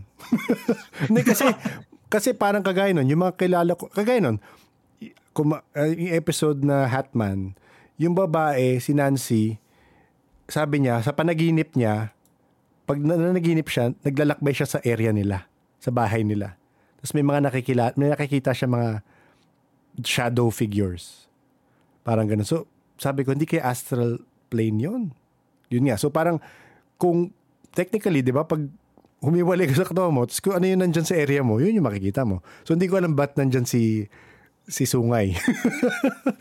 Hindi ko alam. Nga, hindi ko alam. Kung, oh, posible rin kasi na, ito, posible rin na iniisip mo siya palagi. So, may, may term, hindi ko alam kung familiar ka sa term na, I'm sure alam mo naman yun, yung term na tulpa, which is uh, manifestation siya of your thoughts. So, kunyari, palagi mo iniisip, nako, may dem- andyan yung demonyo dito sa kanto na to. Ayun, nako. So, every time you think of that, you're giving it energy, you're giving it uh, existence. Parang ganun. So, hindi ko alam if ikaw ang naglagay sa kanya doon or nandun talaga siya. Hindi ko alam. Hindi ko alam. Actually, hindi naman. Hindi ko naman siya... Kasi ang tagal na eh. Oo nga, yun nga eh. Yun nga eh. Second year high school. Hindi ko naman siya ganun iniisip. Baka guide mo siya? Nakonfuse lang ako. Bakit siya nandun? Baka guide mo siya? Pag, pag nakikita mo ba, hindi ka naman niya... Nakakatakot lang siya tignan. Pero hindi ka naman niya hinaharm pag... Yung pahila ng paan, baka playful lang yun or baka parang halika dito. Hindi ko alam. Pero yung before that, yung before yung hila na nasa loob siya ng... ng kwarto, may ginagawa ba siya sa'yo? Hindi, actually naka... O, o nandun lang siya? Nakatayo lang siya. Oh. Nakatingin lang siya. Baka guide ganun mo. Tatakot ka lang. Siguro. Kasi, syempre, laki ako Catholic. Syempre, po nakita yes, ka ng gano'n lang. Oo, oo, oo. Diba, parang gano'n. Yun naman agad ang ano. Pero nung ano, nung, ewan ko lang, hindi ko lang siya. Siguro playful side niya yung part na yun. Pero nung time kasi, takot-takot talaga ako eh. Yung, yung pinaka-recent lang. Ganun yung feel. Baka lang na, atawag ito? Dahil nga, laki Catholic daw ako, baka ganda yung feeling. Kaya siguro pag next time nakita ko siya, baka tanungin ko siya. Baka usapin mo nga, oh. Sabi ni ni E J sa chat, baka binabantay ang katawan mo. I mean, ganun pa talaga. Pero baka, so hindi ko alam. I, I mean, puro teorya lang naman kami dito. Actually, gusto ko rin, actually, gusto ko nga rin malaman kung may guide talaga ako. Mm-hmm. Kasi, di ba yun nga, yung sinabi ko din kanina, baka, yun, baka siya din yun, tapos may kasama siyang iba. Yung narinig ko kanina, yung narinig ko nung elections. Feeling ko siya din yun. Mm, posible. Posible. Oh. Kasi kung pala constant siya, tapos wala ka namang, well, wala, pa, wala ka na namang ginawang masama sa'yo, aside from yung parang natakot ka dahil hinihila ka niya. Mm. Kasi ano, parang nung sinabi mo siya na guide, parang may times na, atawag dito, so far sa lahat ng living for, for living of twenty-five years, wala pang nangyaring sobrang sama sa akin ever since. Mm-mm, mm-mm. Aside from when I know it's from praying, from Catholic side, from praying every day. Pero yung aksidente na manakawan, yung hold up talaga, as in wala pa. So kung siya yun, well, thank you. Oo. Kasi niyala yun. Kasi actually may, may mga dinadaanan na ako na air. Ay, pag galing kasi ako sa bahay ng boyfriend ko, meron akong dinadaanan na area na shortcut. Hindi siya shortcut. Actually, siya lang yung daan. Okay, okay. Na mas malapit. Pero yung daan na yun is, um, ano siya, very dangerous na daan.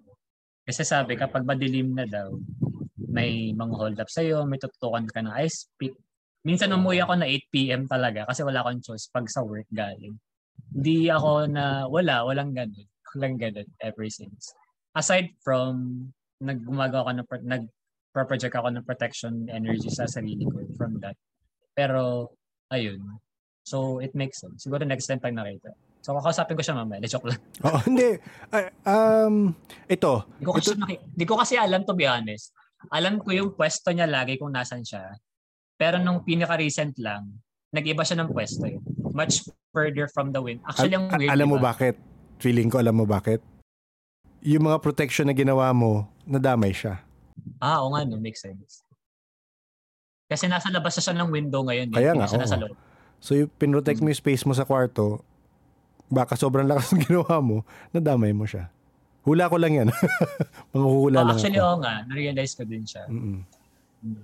Kasi ano, actually, there was this uh, one time na uh, nag-protection spell ako na galing sa mismong energy ko sa buong bahay.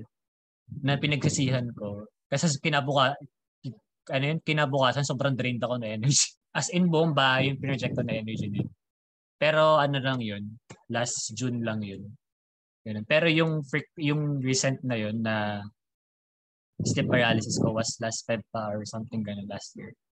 Di pa ako nag- nagpa-protection plus ako nun, nung time na yun. Pero siguro, oh, baka lumabas nga talaga siya. Dahil, ba- baka kaya ikaw yung lumalap? Technically, sabi mo, hindi ka niya hinihila. Look, body mo lumalapit, di ba? Parang... Oo, uh, yung body ko yung lumalapit papunta sa kanya.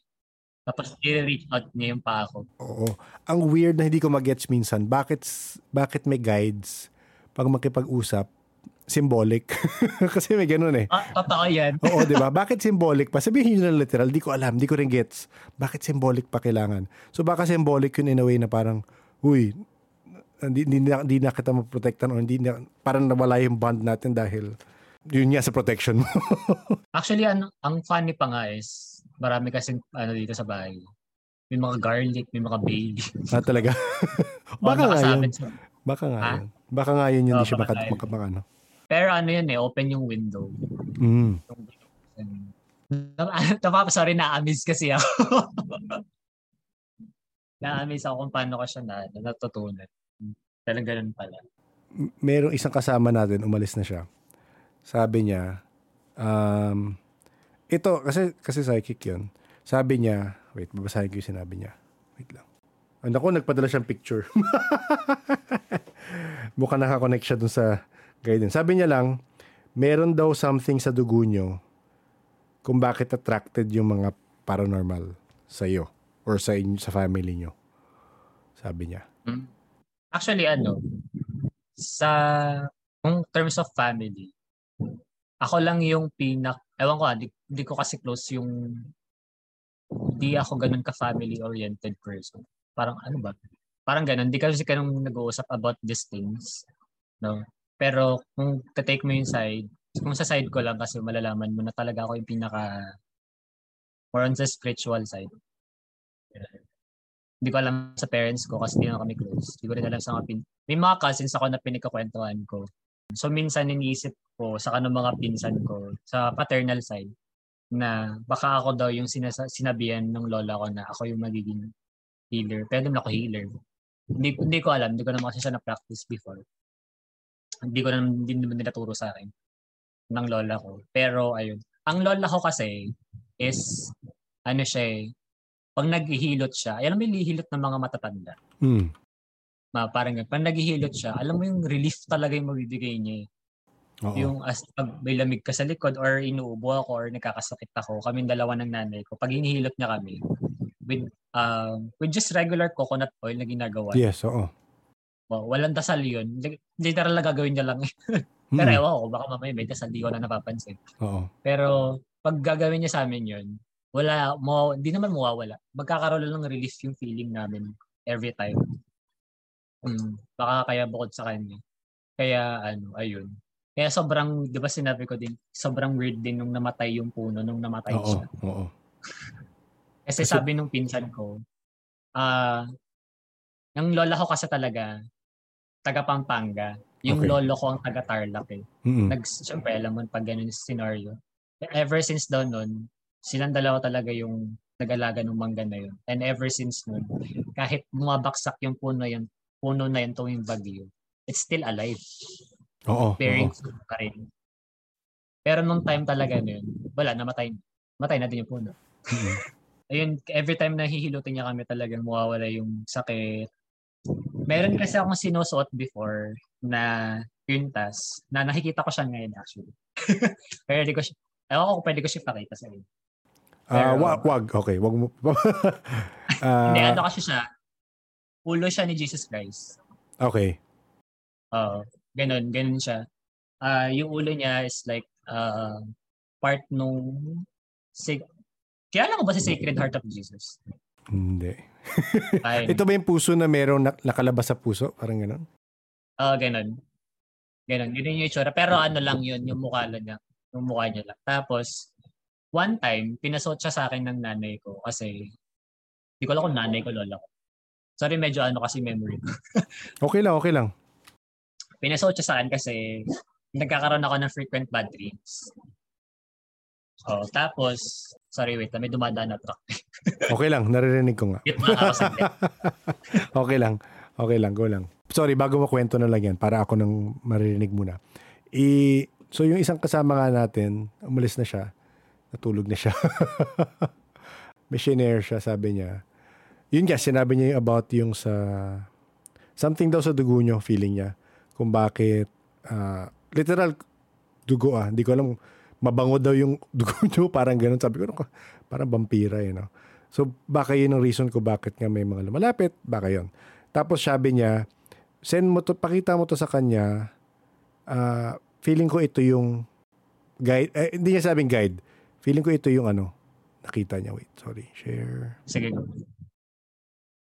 Um, slightly ganyan, pero yung horns niya paharap, hindi papunta sa likod. Mm, okay. Mm. O, pero parang ganyan. Actually, nung pinakita mo siya sa akin, sobrang naging familiar yung mukha. Ang naiba lang yung horn. Okay.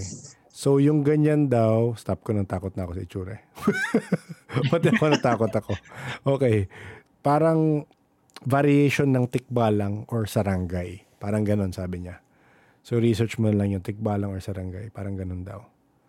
Uh, meron siyang para nakuhang pangalan. Hindi ko alam kung nakipag-usap sa kanya to. Pero may para nakuha siyang pangalan. And, yun nga, di ba? The power of name. So, sa'yo ko lang i-send. Email ko lang sa'yo. Kung ano yung sinabi niyang pao. Ayun, sige, i-email ko sa'yo. Pero yun, uh, so yun, baka lang. Hindi ko alam. O yun, so wala na ito yung track dyan sa'yo. Kwento mo na lang. Oh, wala na, malis na. Ginagawa kasi daan dito pag gabi. Okay. Ah, okay lang. Oh, tapos, um, ayun, kasi frequent yung nightmares ko nun. So parang, hindi ko alam kung saan siya literally galing, yung necklace na yun. Yung tapos yung tali nun, like regular tali lang ng mga murang kwintas, ganun. Hindi ko alam kung saan kasi siya galing. Tapos, pinasuot siya sa akin kasi frequent nga yung nightmares ko. um, ano ko na to, grade school. Tapos, nung pinasok siya sa akin, alam mo ba, mas lumala yung dreams. Imbis, imbis na nakatulog siya. Hindi, naging worse. Yung time pa na yun, kasi natutulog ako tuwing tanghali. Oh, tapos, alam mo naman yung mga bata, pinapatulog sa tanghali. Kaya siya sa akin kasi nga para wala. Tapos nung, pinas- nung natulog na ako, ayun, lalong naging worse yung dream ko. Di ko na alam kung anong dream yun, basta worse. Pero hindi siya about ghost. So pagkakalala ko, parang accident ata yung nangyari. O, kasi nagising ako na umiiyak. Yun yung pagkakaalala ko. Tapos tinanggal ko talaga agad. Tapos nung tinanggal ko siya, kinagabihan, sabi ko kasi sa parent ko noon, sa nanay ko na, ayoko na siyang suotin kasi baka mamaya ano, Uh, lalo mag-trigger yung dreams ko. Tapos, uh, after nun, wala na, wala na yung dreams ko na yun. After nung tinanggal, after nung day na yun. Oo, nung tinanggal yun. Kasi kahit di ko pa siya sinusuot, nagkaka-frequent na yung dreams ko nun eh. Lumala lang nung sinuot ko siya. Oo. Luloka. Pero ayun, yung itsura niya kasi, nandito pa siya ngayon eh, di siya tinatanggal. Ah, talaga? Oo, so, nasa altar siya actually. Oo, oh, wag mo na, nakasuot wag mo na ano yun. Wag mo nang anahin, guluhin. Hindi mo nga siya hinahawakan eh. Baka kung ano pa. Baka pa. Tapos sa tatay ko naman, ano siya, um, this, ito naman, ang tatay ko, na, oh my God, wait, hindi ko pala nasara yung kwarto. Wait lang. Sige lang. Kasi po, pasok yung dogs, kinihihan yung kama. Okay. Okay, ayun, so, sa brother ko naman, ano siya, Um, there was one time na dapat sasalpak na siya sa barko. Kaso na hold kasi may sakit daw siya. Parang may something sa likod niya. Ako ko sa band. Nakalimutan ko na kasal siya band. Tapos, um, nagpa-check up yung tatay ko. Tapos after ilang weeks, binigyan siya ng medicine, ganyan, for one week. Para daw makapagsala na siya sa barko. Oo. Di siya nawala. Oo. Bin- So, siyempre, ang traditional, magpapa, matawagan? Magpapahilot? Yes, oo. Para, ayun, tama, magpapahilot or sa albularyo or manghihilot o type. Tapos, nagpahilot, pero kasi manghihilot dito. Tapos, pilot siya, binigyan siya ng kwintas kasi daw, hindi daw siya sakit. Uh, sakit siya, pero parang more of like, binarang or kinulam siya. Hmm, ganun. Eh, vulnerable yung tatay ko sa ganun. Tapos, ginawa sa kanya, may pinasot sa kanyang rosary, pero color black. Tapos, yung rosary na yun, black beads siya, gawa siya sa wood. Tapos, medyo oily yung film texture niya. Tapos, kung may idea ako ni tsura ng rosary, wala naman, no? May, may, wala. Meron naman. ah, meron naman. Okay. Yung kwento ng rosary, it's like, ano siya, binigay siya kay Saint Benedict. Not Saint Benedict of, ano, yung against the evil. Ibang Saint Benedict ba yun? Alam ko ba sabay saint siya binigyan? Tapos, ang purpose nun, kaya siya paulit-ulit. It's like giving flowers to Mary. Kaya siya paulit-ulit. Ganon. Ang, ano nun, ang counting pa nun, di ba, uh, total of fifty Hail Mary, fifty-three Hail Mary. So, you're giving fifty-three rosaries, ah, rosary, ah, rose to Mary. Ganon daw yung purpose. No, tapos, dapat daw pala, sabi sa akin nung instructor, uh, teacher namin nung high school, when you're praying the rosary, um, it's supposed to be, you're in the moment kung nasan yung, kasi di ba may mysteries yun? Yes. Mm. Kailangan daw, ini-imagine mo yung mysteries na yun, na nandun ka sa moment na yun. Mm. Ganun daw yung tamang pagpipray ng rosary. Pero yun, anyway. Oo. Pero gin- I mean, I- ikaw personally, ginagawa mo naman siya, di ba? So, ah, uh, kasi parang nakasanayan ko na talaga yes. Siyang mag-pray. Tapos, uh, ato, share ko lang din. Ako, Catholic kayo pa nandin ako kahit nagpa-practice ako ng witchcraft. Um, isa sa mga bagay na hindi nawawala sa bag ko, kahit saan ako pumunta, is a rosary, a cross, and a Bible. Yun yung kinakalakihan ko talaga. Alam mo kung bakit? Pag wala akong ganun, may nangyayari sa akin. Ah? Oo. Especially, pero rosary kasi ako sa kamay. Then, nasuot. Okay. Pag hindi ko suot yun, or pag wala akong dalang rosary, may nangyayari sa akin. Either matatapilok ako, madatapa ako, masusugatan ako, whatever. Ganun. Proven and tested ko nun ever since hanggang ngayon. twenty-five na ako. Hindi kaya nangyayari dahil iniisip mo? Or parang may times ba na nangyari biglang, uy, kaya nangyari, di ko, di ko suot. Ganun ba yung nangyari? Uh, okay. Mostly ganun. Hmm. Nalarealize ko na lang na hindi hmm. ko dala yung rosary ko hmm. or hindi ko suot yung rosary ko. Hmm. Pag nakadapa na ako. Or something may nangyari sa akin. Hmm.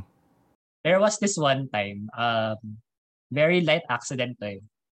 Um, tumatawid ako ng kalsada tapos sabundol ako ng motor. Pero hindi naman siya super bundol na natutumba yung motor. Parang, ano lang, sagip lang.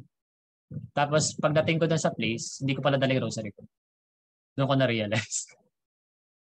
Yun yung, yun yung realization ko na kailangan hindi ko maiwan yung rosary ko. Ano na ako nun eh?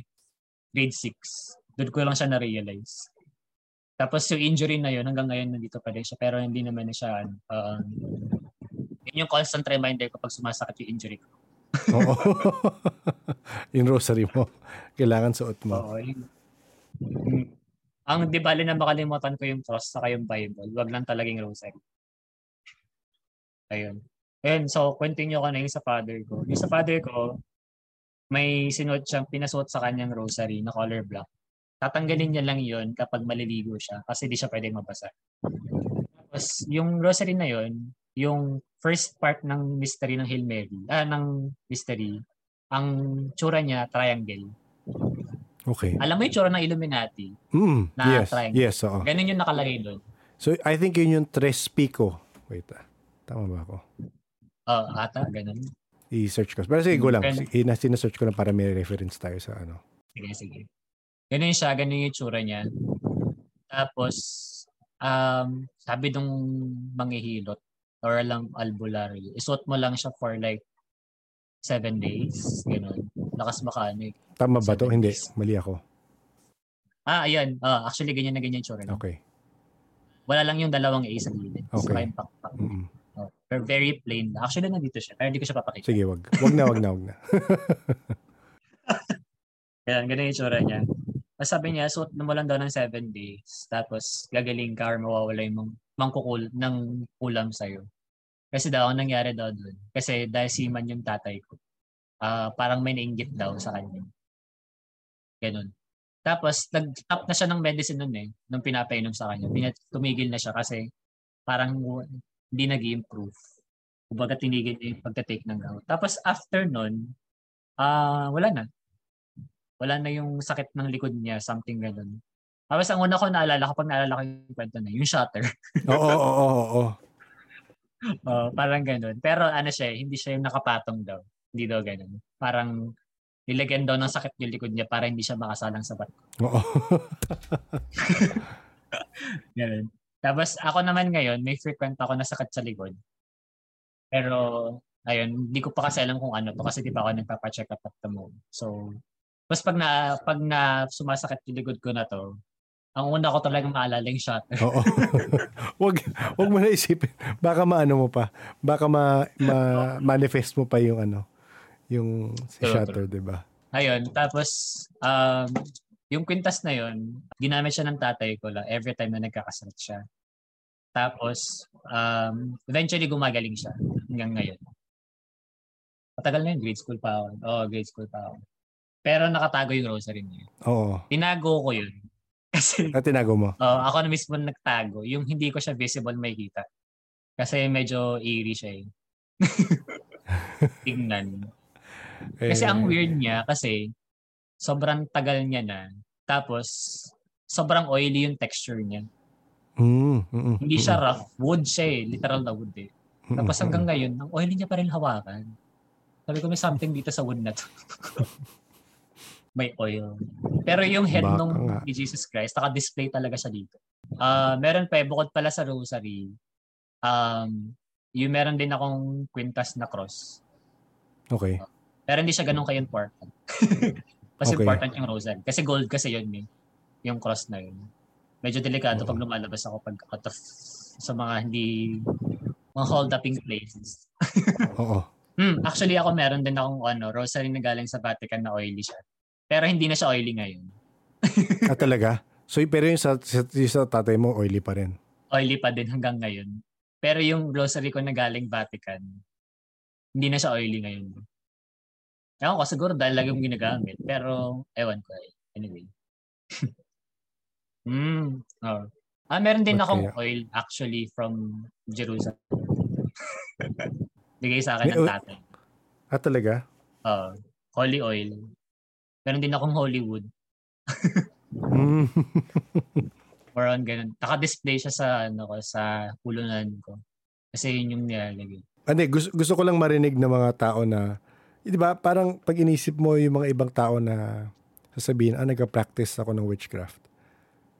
Hindi, tapos based sa mga kwento mo ngayon, very very Catholic pa rin naman yung beliefs mo, di ba? Oo, uh, sobra. Di ba? I mean, yung practice mo. So parang, sana ma-realize ng tao na hindi porket nag-witchcraft yung tao, ano na, sa demonyo na agad, di ba? Hindi ganun eh, di ba? Kasi so, parang, eh, it can be merged. And yun nga, marami naman practices na similar nga, di ba?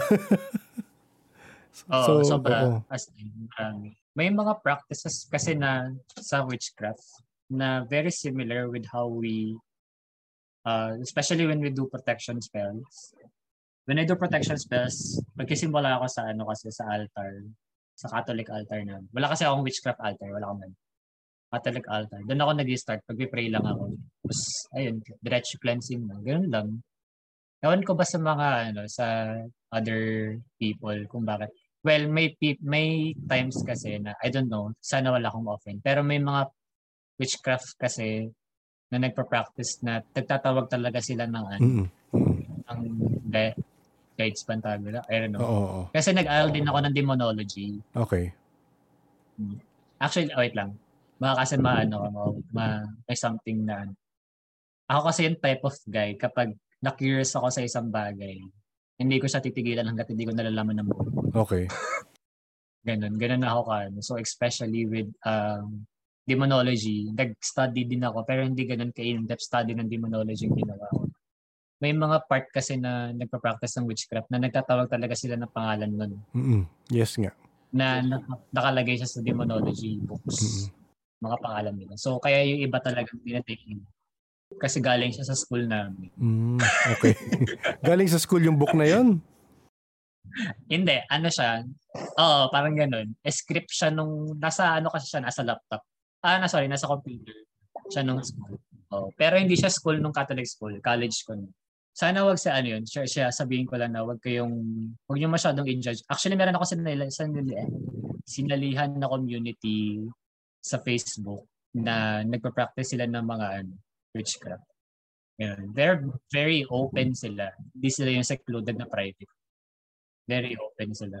Tapos, iba't iba sila ng practices ng witchcraft eh. Hindi siya yung main practices na iba-iba sila. Very mixed lang sila. Wala silang particular na ano. Uh, wag sana silang ano, mag tawag dito, i-judge agad yung mga practicing ng witchcraft sa mga ano. Kasi may mga witchcraft na nagpa-practice pati ng Christianity or ng Catholicism. Hindi naman lahat, actually. Wag just, wag, basta don't lang doon.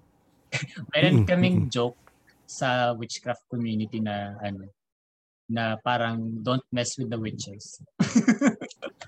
Parang ganun, ayun. Oo, oo, oo. Pero anyway, mabait naman kami kasi karamihan naman kasi ng witchcraft kasi iba sila pa yung makakatulong sa'yo with such stuff na hindi mo malalaman spiritually. Parang ganun. For example, bakit ka free? Diba? Hindi lahat sagot sa ano. Catholic. Catholic. Ah, meron pa pala ako kukwento last. Last na Tobago siya. Sige. Uh, Sige lang. Meron kaming pinuntahan before. Actually, mga tatlong kwento to. Pero mabilis lang. Sige lang. Sige lang. May retreat house kami pinuntahan sa Antipolo nung high school. Kasi also yun sa Catholic school, diba? Mm, yes, mga, oo. Mga retreat. Pinuntahan kaming retreat house before sa Antipolo. Tapos, ano siya, uh, medyo maganda naman yung area, hindi siya creepy. Sobrang serene ng area. And not until then, yung mga classmates ko naka-experience ng weird stuff. Gabi siya, ang call time kasi ng tulog namin is nine p.m. Siyempre, for a high schooler kid, ang aga pa ng nine p.m. para matulog kami. Oo. Ganon. Tapos, syempre, retreat house yan, di ba? Parang, hello. Tapos, uh, tulog kami. Lights off agad talaga nine p.m. Tapos, merong uh, ilaw yung bintana namin. Ay, hindi pala ilaw. Naiilawan yung pintana namin from afar. Parang yung reflection ng ilaw pupunta doon sa pintana. So pag may dumaan, kita mo. Tapos, noong time na yun, lights off yun. Pero binuksan namin ilaw after. Kung bakit di pa kami natulog. Nag-C R pa kasi kami. Bago namin patayin talaga yung totally yung ilaw. Yung classmate ko, nag-C R kasi gusto niya mag-toothbrush saka maligo. Kasi di pa siya naliligo ng time na yun. Yung C R, wala siyang ilaw. As, uh, ano lang siya, yung ilaw niya lang nasa labas ng C R, yung front door mismo, kasi sirado yung ilaw. So, uh, bawal daw maligo pag gabi, kasi nga walang ilaw. Naligo siya kasi hindi daw siya sanay na naliligo, di naliligo bagang matulog. Pagkaligo niya, akala niya daw may tao sa kabilang cubicle. Akala niya daw yung uh, classmate kong isa, na kaibigan ko. Tapos, di pagpasok niya, nagulat siya kasi dalawa sila dapat maliligo eh. Pero nagginawa nila one at a time. Nagulat siya, tapos ka na agad maligo. Sabi niya, hindi pa ako naliligo. Eh sino yung nasa kabilang cubicle? Kasi ang scenario daw kung bakit niya nalaman na may tao kasi may paa. Kumbaga yung aninag ng konting ilaw doon, makikita mo may paa. Pero hindi nagbubukos. Alam niya lang may paa. Tapos kinakausap siya pa daw eh. Sabi niya, oh, ba't di ka pa naliligo? Ba't di ka pa nagbubuhos? Ganyan-ganyan. Nagulat siya, pagpasok niya ng room, talagang, akala ko naliligo. Di pa, di pa ako naliligo. Tapos, parang nagtitigan kaming lahat na parang, alam, di na, di na siya naligo. Yung isa kong kaibigan ko, parang natakot na siya. Di, di, di move on na kami. Parang hindi kami nag-usap-usap talaga. Na yung, alam mo yung parang hindi kami nagtakotan. Ganon. So parang tahimik lang kami. Pagtulag namin, ganyan-ganyan. Tapos, ah, uh, ano, kukantuhan muna kami bago kami matulog. Usual. Hanggang makatulog kami, ganun yung usual eh. May dumaan sa window. Siyempre, kita may reflection ng dadaan eh. Pagdaan sa window, may kumatok sa door namin. Akala namin, yung teacher okay. namin na nag-check na Mm-mm. kung tulog na ba kayo. Ang instinct ng tao, di ba pag may kumatok, bubuksan may pintuan. Pero dapat hindi. Yes. Bakit? Pinagbawalan okay. kasi kami buksan na pintuan kapag naka-lights off na. Mm, okay, okay. So, syempre, dahil ang instinct namin, bubuksan yung pintuan, nag-rush yung kaibigan ko na malapit sa pintuan na open yung door. Pag-open niya ng door, walang tao, kinikilabutan ako. oh. oh. Pag-open yung door, walang tao, tapos may hangin na malamig na pumasok. Which is Oo. even kasi it's antipoled sa province eh. Oo, malamig. May, may pataas. May hangin naman talaga doon. Oo, may hangin talaga. Anong, ang we, pinaka-weird na feeling, hindi gumalaw yung cortina. Oh, pero naramdaman na yung hangin. Naramdaman namin yung hangin. Kasi yung window kasi namin, jealousy din siya type. Pero uh, yung pinaka-top na window niya, bukas, to let air in. Kasi syempre masusupokit kami pag walang air. Parang ganun. So, yung pinaka-top, kasi di, di mo makikita yung dumadaan sa harap. Kumbaga makikita mo lang naka-open yung sa taas. Yung window na yon hindi siya nag-flow. Ay, yung air, hindi na, yung cortina, hindi nag-flow. Walang air na pumasok. Yung kahit yung cortina na nasa likod, ay yung pinaka-front na window namin sa isang window pa, hindi siya gumalaw. So, basically, yung lamig nilang na yon sa amin lang pumunta.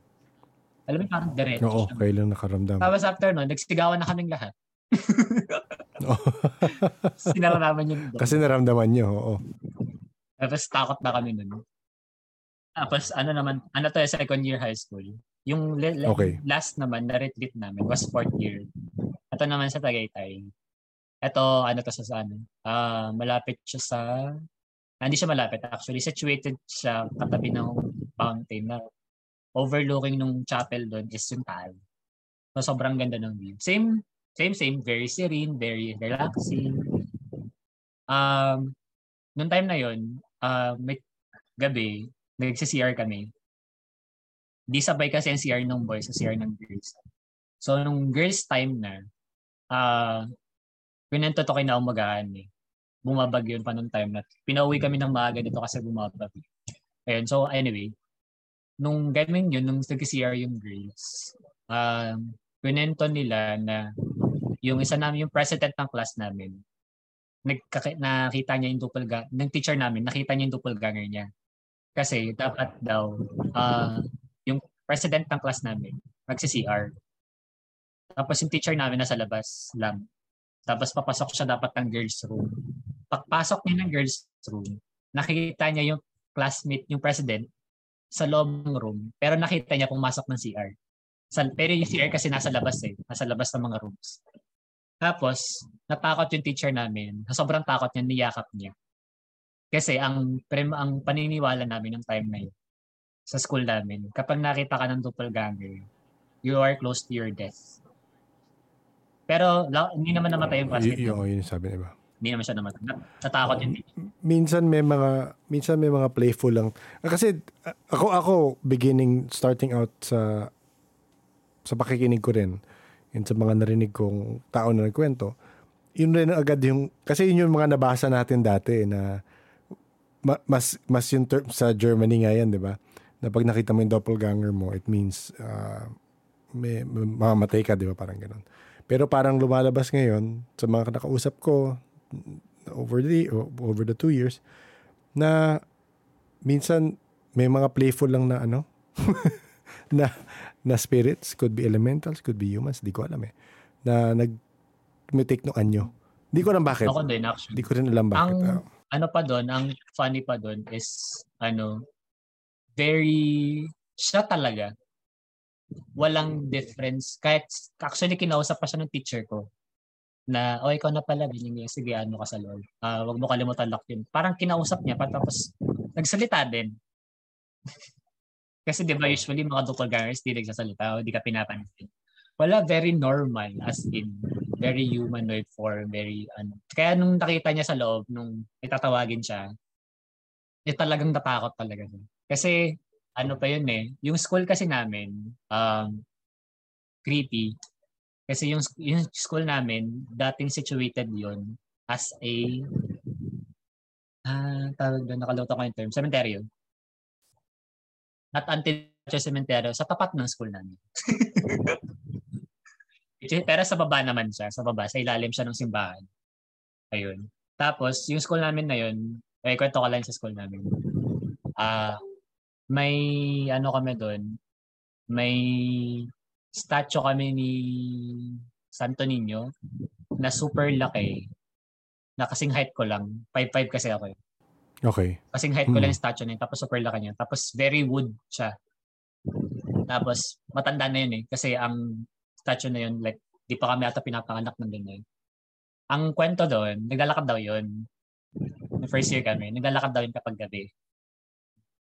Noong una, bilang playful kid kaming lahat, di kami naniniwala. Siyempre parang, siyempre tatakotin kami ng mga teachers. But until yung classmate ko, naranasan niya. Um, di ba usually sa pag mga high school may mga practices sa mga intrams, sa mga uh, yes, oo. Uh, August, tuwing August, yung pump, uh, basta yun. Ayun sa bayang pagbigkas. Practice namin nun sa bayang pagbigkas. Tapos umuwi na ako ng mga ganun eh. Kasi very strict ang parents ko sa time. Bahala ko magpagabi. Okay. Kasi only child lang ako. Tapos, ah, uh, yung bintana ng pintuan namin sa classroom, tinakpan namin kasi para wala mga kopya. Tapos may kumatok daw sa room habang nagpa-practice sila. Tapos yung classmate ko, uh, binuksan niya syempre. Pagbukas niya, ang nakita niya yung Santo Niño. Okay. Na hindi siya yung, alam mo yung parang manikin na nakano, yung very human na Santo Niño. Pero alam niya yun yung Santo Niño kasi ganun yung suot. Oo. Yung texture. Ang, gina- ang nangyari doon sa classmate ko, nagulat yung buong klase kasi sumigaw daw siya as in yung sigaw na from a scared person talaga. Tapos, ano siya, nilagnat siya kinabukasan. Hindi niya siya nakapasok. Sobrang takot niya. Ewan ko, siguro trigger siguro yung ano, yung takot sa lagnat. Posible. Posible, di ba? Yung hindi na kaya ng energy mo, yung energy nung nakita mo. Parang ganun. Ganun yung basa kasi may mga kwento rin na after nilang, eh, parang sa'yo naman nabate o may na-experience na ganyan. The next day, nagkalagnat silang parang ganun. Oo. Tapos, since nun, eh yung statue pa naman yun, situation yun sa hagdan. Siyempre, lahat ang tapo punta sa hagdan. So, kada umaga, yun yung una-una makikita. Oo, yun nga, di ba? So, i-introduce ko rin. Uh, Christian, thank you sa mga stories. Uh, I'm sure marami dyan makaka-relate sa mga ibang nakwento mo. Pero, so ngayon naman, uh, kasama sa call yung boyfriend ni Christian, si Ivan. Ivan, ano ba yung kamusta? Kamusta ka dyan? Okay, okay ka ba? Hello. Hello, good evening. Good evening, good evening. Good evening to everyone in the oh. call po. Oh. Super sorry for the late entrance. Ay, okay lang, okay lang. Ano yung mga experience mo naman na masashare mo sa amin? So, my experiences kasi parang, ano, simula bata siya. So, lalagyan ko siya ng flow. Simula bata up to current siya. Oh, okay. Pero most likely kasi nung bata ako, more on sa dream, sa panaginip pa. Hanggang nag-evolve siya. Ay, not really nag-evolve, pero parang nag-upgrade. Nakik- nakikita ko na. Tapos, naririnig ko. Mm-hmm. Ma- na, na, parang nararamdaman ko na siya. So, parang ganun. So, start ako nung bata ako. Nung bata ako, nag-start akong magkaroon ng mga bad dreams nung grade school. Nung grade five to grade six. Parang syempre kasi yun yung grade five to grade six. Yun yung parang yung marami nang ginagawa. So parang every time na nagkakaroon ako ng bad dreams, parang the next day inisip ko lang, ah baka pagod lang to. Parang syempre yung bata pa ako talagang, ano eh, talagang yun talagang oo, iisip. Oo, oo, oo. Makapagod lang talaga to. So parang okay, sige, parang let it flow then let it go. Parang ganun yung ano ko. So parang na-observe ko siya. Parang nagkakaroon ako ng sleep paralysis. So actually nung pinaka worst kong ano bad dream is ano, yung na, may nananaginip ako na may humahabol sa akin. Parang pulubi siya na girl. Na parang parang yung nakikita siya sa, if napanood yun yung Pera Usog na movie, yung pulube doon, parang medyo ganun, pero mas grabe siya. Kasi hindi ko ma-picture out yung mukha. Ay parang sa panaginip ko before, yung gulo lang ng buhokin, yung parang pampulube na super itim. Okay. And then may hawak siyang knife. May hawak siyang knife. knife Tapos tinahabol niya ako. Tapos yung setting naman is really dun lang sa kalye namin.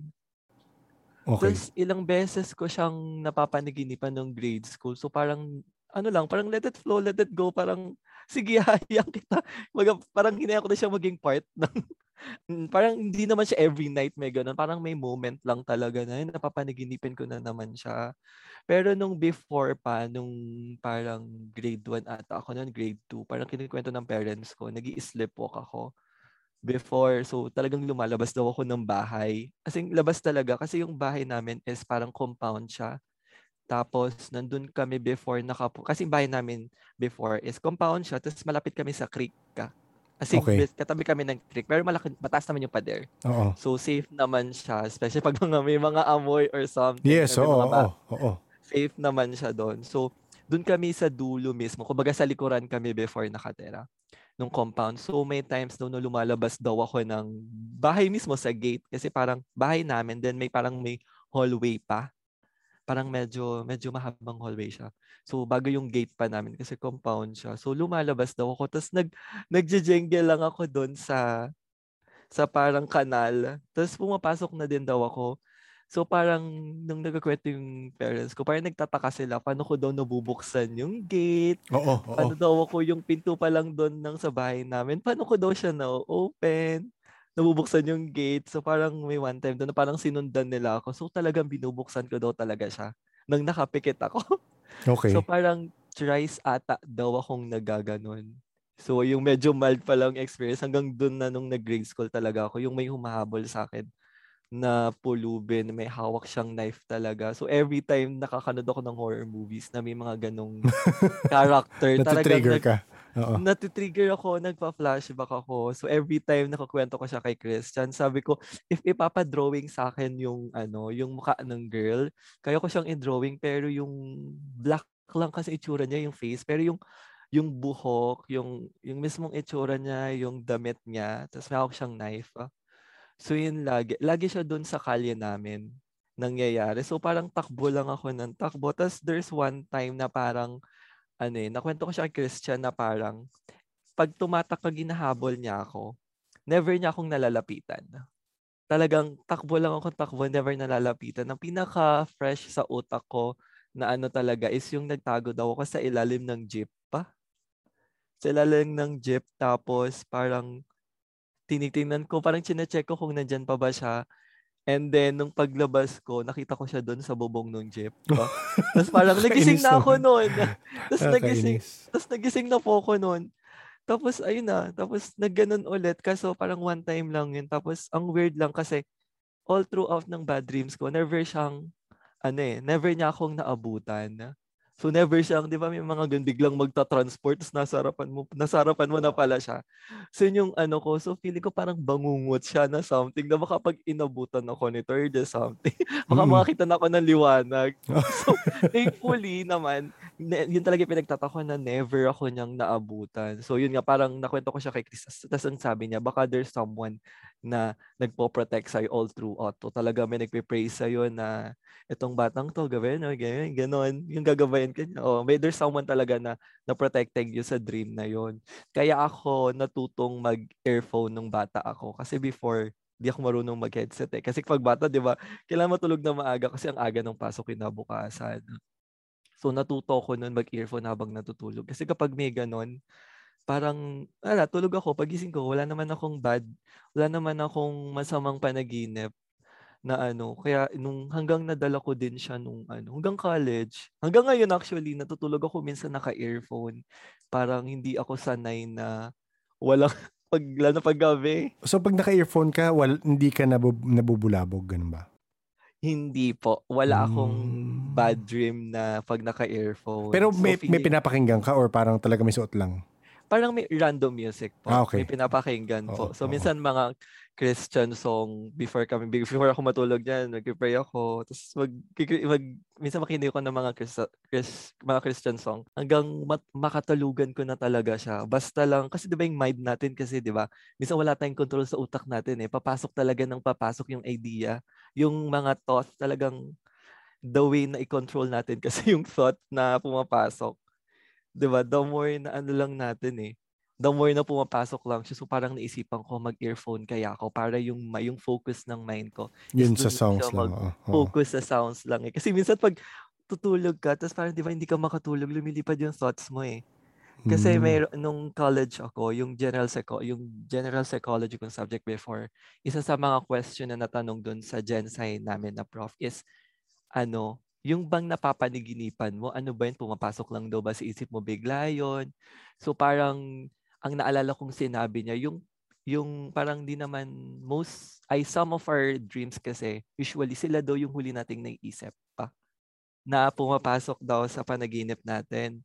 So minsan, nagtry ako noon, parang college yun eh, sige try ko ang ganun. Sabi ko, oo nga, no, kapag meron kang pinasok before mo matulog sa utak mo, talagang di, na, di siya exactly nung kung anong inisip mo. Yun yung lalabas sa panaginip. Ah, pero merong mga glimpse, meron siyang mga glimpse po na parang maiko-connect, parang connect the dots or parang puzzle yung ano. Sabi niya, oo nga, no, ito yung inisip, ito yung huli kong inisip bago ako matulog. Ako, ako hindi ko alam, ako hindi ako ganyan. Parang yung isipin ko kunyari, minsan inisip ko, oo, para magandang pelikula to ah. Ini-imagine ako, tapos matutulog ako. Kasi ako, ako mabilis ako makatulog eh. So, minsan ginagawa ko yun. Hindi nangyayari sa akin yun, Ivan. Hindi ko alam sa iba dito ah, pero baka, baka iba rin yan. Iba, iba rin yung ability mo na yan. na, na makontrol mo or in a way yung uh, panaginipan mo. Opo, parang ano ko rin siya, parang, you know, parang minsan hinahayaan ko na lang din. Sige, baka part lang talaga siya ng, ng utak ko or ng mind ko na kailangan kong padaanin. Parang gan, kailangan padaanin, baka may or something. Tapos after nun, nung, kasi nag, ano kami, nung high school ako, hindi ako nag-high school dito. Sa Vietnam ako nag-high school. Kasi yung father ko, nagkaroon siya ng magandang opportunity abroad. Nagtrabaho siya sa hotels. Ay, isa sa mga benefit niya is yung madala yung, fami- yung pamilya niya dun sa abroad. So, yung hotel ng dad ko is parang located siya sa Old Town ng Vietnam. If you're familiar sa Hoi An, Hoi An siya. So, one of the oldest town ng Vietnam siya. Ano siya, during Chinese uh, era pa yon. So, yung itsura ng hotel niya is bi- villa-villa siya. So, sobrang laking hotel niya. Yung pool niya before is one of the longest pool sa Southeast Asia. Tapos yung, ang kwento ng father ko, ang kwento daw sa kanya ng mga Vietnamese is yung hotel is dati siyang tinatayuan ng mga, ay dati siyang sementeryo. ng okay. Vietnamese before. Okay. Parang bagong tayo lang yung hotel noon eh. Kasi two thousand eight ako, tama, two thousand eight ako, ay two thousand nine kami dinala sa Vietnam. So mga first year, second year high school ako noon. So at first, siyempre hindi iba yung iba yung place. Oo, oo, oo. Parang malayong-malayo siya sa Pilipinas. So parang isisip, ah, baka wala akong ano dito. Wala akong maramdaman or panaginip. Never naman ako nakaramdam sa Vietnam, pero mostly is yung uh, ang pinaka ano memorable sa akin is yung sa picture, nag-appear siya sa picture during Christmas to. Kasi sa hotel kami nagpasko eh. Okay. So dahil villa-villa nga yung hotel ng father ko. So parang sa main lobby kasi, malaking lobby niya, malaking town hall ata. Basta, ay, town hall. Parang malaking ballroom siya, pero okay. Open siya. Oo. So kailangan kung mag parang kailangan kong mag C R that time. So parang walang parang close yung C R that time if I'm not mistaken. So kailangan ko mag C R sa next sa, sa villa pa, so labas nung ano. So since sobrang laki nga, so wal din naman ako ganun matatakot. Opo, sobrang layo po. So hindi man ako matatakotin noon. So ang laki din ng C R. So parang sige nga wala naman tao, ako lang. Parang nag-random pick ako sa mirror. So siyempre, wala, binaliwala ko nun, balik na ako. And then the next day, habang nire-review namin yung picture, nire-review ko siya sa laptop. Mas malaki yung screen eh. Kasi ang camera namin, dun yung Sony pa, yung Cybershot ata yun. Tapos, nire-review ko siya sa laptop. And then suddenly, nung nag-next akong picture, nakita ko agad siya. Sabi ko, ano to? Something halaman ba to? Or... Or ano lang, parang design lang sa hotel. So, nung tinignan ko, girl siya, na parang nakipik, na tumabi siya doon sa akin. Pero sa likod siya. Pag tinignan mo, hindi siya talaga, unang tingin, hindi siya ano eh, hindi siya talaga parang multo. Pero pag matagal na yung titig mo, makakabuo ka ng parang image ng bata. Kasi wala siyang mukha eh. Parang smoke siya, pero korting tao. Pero okay. Kita mong girl, kasi yung hair niya is short. Dalawang picture yun eh. Yung isa, nakasilip siya. Para naka-tilt yung head niya sa right. O, sa right kasi mirror siya. Sa right. And then yung isa na picture ko, ganun din. Pero straight na yung ulo niya. So parang pinakita siya ng father ko dun sa mga staff. So ayun nga. So dun na may mga kwento na, may nagkwento na sila. So meron nga.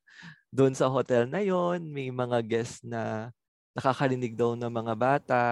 Oo. So, yun na experience ko. Pero yung mother But mga ko, bata? Ewan ko po. Siguro dating, di ko po alam. Baka po, dating cemetery may mga bata po doon. Mm. Kasi yung mother ko before, yung mother ko po kasi is nauna, is nauna siyang pumunta. Nauna sila ng father ko pumunta. So, yung mother ko, be, nag, parang nag, may sakit po kasi siya sa dugo. Yung ane, anemic po siya. Okay. So, parang one time, parang inatake po siya nung low blood. So, parang nagdidelirio siya something po noon. Okay. So, nung nasa hotel sila, parang sinabi niya sa father ko, ang and, dami daw bata, nagtatakbuhan. Ah, talaga? Doon sa hallway, sa villa nila. Shit. So, parang yun na yung nag-start. Parang nagkaroon yung sintomas ko, nanay ko ng low blood na nun. So, ang dami daw tao. So, yun tong father ko, pina-check niya doon sa receptionist na Vietnamese na meron bang naka-check-in na may mga bata. Kasi sobrang dami daw. Tapos takbo ng takbo daw doon sa ano hallway. Tapos yung pina-check, wala naman daw naka-check-in nung panahon na yon ng mga bata. Oo, sa oo. Hotel na yon. Asing wala daw. So, parang sige, parang sana nag-okay, okay, sige. Parang okay, sige, wala. O, so far, pinalagpas nila. Meron pa silang experience naman sa bahay naman bago dalhin yung mother ko sa hospital. So, yung, kasi di ba pag anemic ka or sa dugo, nahihilo ka, tapos parang yes, nag-blackout ka. Yes, mahimatay ka. Oo. So, one time daw yung mother ko na nun is nahihilo na siya. Tapos parang nagkong blackout na siya. So, ang kwento ng father ko, may mga nakikita yung mother ko that time. Kasi nagsasabi siya, ang daming tao sa bahay. Mm-hmm. Kasi that time na, nasa, may, sarili, may sarili silang, may sarili kami bahay before dun. Parang rent din. Yes, pero so, whole house siya na bugalo. So, ang daming, marami daw, marami daw siya nakikita. Ang dami daw tao, mga naka-white. Tapos, so parang, ano na yung father ko, syempre, Vietnamese siya, so may Chinese culture siya. So, ang ginawa ng father ko, nagpabili siya ng maraming insenso. Tapos, sinindihan nilang sabay-sabay yung mga insenso na nag-inibot nila ng mother father ko yung bahay ng insenso. So, yun nga, may, after nun, pinento din ng father ko dun sa parang yung may-ari nagpa-parent. So meron daw talaga dun sa area na yon. So hindi lang siya basta na dahil lang may sakit yung mother ko sa dugo or parang nagde-delirious something siya. Dahil meron na rin talaga dun sa place. Kasi yung old town na yon is dati siya nung kera ata ng Chinese something. So kasi nung panahon na pumunta kami nun, sobrang old town niya talaga. Kasi hindi ganun kaano eh. Parang yung iba, layo-layo pa yung bahay. May bahay na malayo, may bahay na magkadikit. Tapos tabing dagat talaga siya. Oo. Paggabi, rinig namin yung alon ng dagat. Pe- pero yung mom mo lang yung, naka, yung naka-experience na nasabi niya ang daming tao. Dad mo rin ba? Yung dad ko po, meron din po siya. Nung, uh, sa hotel naman po siya. So, okay. Yung lagi niya kinukwento sa amin pa ulit-ulit. So, one Oo. time po, parang managers on duty siya. So, pag M O D ka sa hotel, kailangan mag-stay overnight. Kasi okay. kailangan ng manager kapag gabi. Parang Oo. kunyari, pag may guest na mag-complain, ikaw yung maghaharap. So, one time daw, nag-ano daw siya, umiikot, nag-routing ba siya? Nag-check siya. Tapos, may tumawag sa receptionist. Parang may reklamo daw. So, yung father ko, siyempre, nag-agad siya. Okay, sige, puntahan ko. Tapos yung villa na yun is sa dulo pa. Yung pinakadulong villa siya na parang bakanteng lote na yung katabi dagat. Pero may bakod naman. Pero okay naman yung itsura ng hotel. So, lakad daw siya. Pagtingin niya, nagtaka na siya nung una. Bakit walang mga ilaw yung hallway? Kasi usually, kapag may guest daw na nakastay sa isang villa, is ano, bukas daw yung ilaw. Lahat ng hallway, lahat daw ng ilaw dun sa villa na is bukas. So parang pinuntahan daw niya. Una daw nagtaka siya. So parang binaliwa niya lang. Binali, parang binaliwala niya lang. So parang sige, ano, baka kasi hindi lang na-open nung ano, nung naka-duty na parang security. So akyat siya, binuksan niya daw yung ano, mga ilaw sa hallway. So nung pinuntahan niya yung room, nakailang katok daw siya. Walang nag, uh, ano, mm-hmm. walang sumasagot. So ginawa niya, may keycard siya. Binuksan niya. Pagbukas niya, walang tao. As in, super, eh, super dilim daw. So, parang, out of, syempre, parang, as, parang naging ano pa rin siya. Parang, man, as in, pinanindigan niya yung managers on, parang M O D niya. Okay, sige, pasok tayo. Check Uh-oh. natin talaga. Baka kasi nagpa-prank lang to. Uh-oh. So, check niya. Nabuksan niya na ilaw. Wala daw talagang tao doon sa room. So, after, ang bilis daw niyang bumalik doon sa receptionist. So, sabi naman ng receptionist, meron po talagang tumawag kasi may nag-appear na pinakita niya sa father ko. May nag-appear na number doon sa ano eh, which is yung room number ng room na yun. Uh-oh. So, ayun na. So, ganyan yung experience ng father ko. Meron pa po siya experience before. Kasama niya yung ko na ko-Filipino niya. Mga Filipino din doon na nagwo-work. So parang kasama niya yung father ko, naglalakad sila. Parang nandun sila sa lobby, naglalakad lang sila yung parang yung madadaan na may mga villa, yung mga building ng hotel. So ano yung parang after dinner na yun, so babalik na sila doon sa pinakaano. Kasi before nun, nung parang first year ata ng father ko, sa hotel sila nakatira ng mother ko nun. Saka sila lumipat ng bahay, parang dun, parang nag-rent sila ng house outside hotel. So after dinner daw noon, bumalik daw sila. Tapos habang naglalakad sila, syempre hindi naman sabay-sabay, may nauuna daw. Tapos narinig daw nila may sumisit-set. Tapos sabi nung ano, parang narinig daw nung father ko, yung mother ko, pan isang Filipino na sumisit-set. So yung sarapan nila na Pilipino din daw, parang nag-react. Sabi niya, ba't ba kayo sit-sit ng sit-sit dyan? Oh, tapos parang oh, nagtinginan daw sila.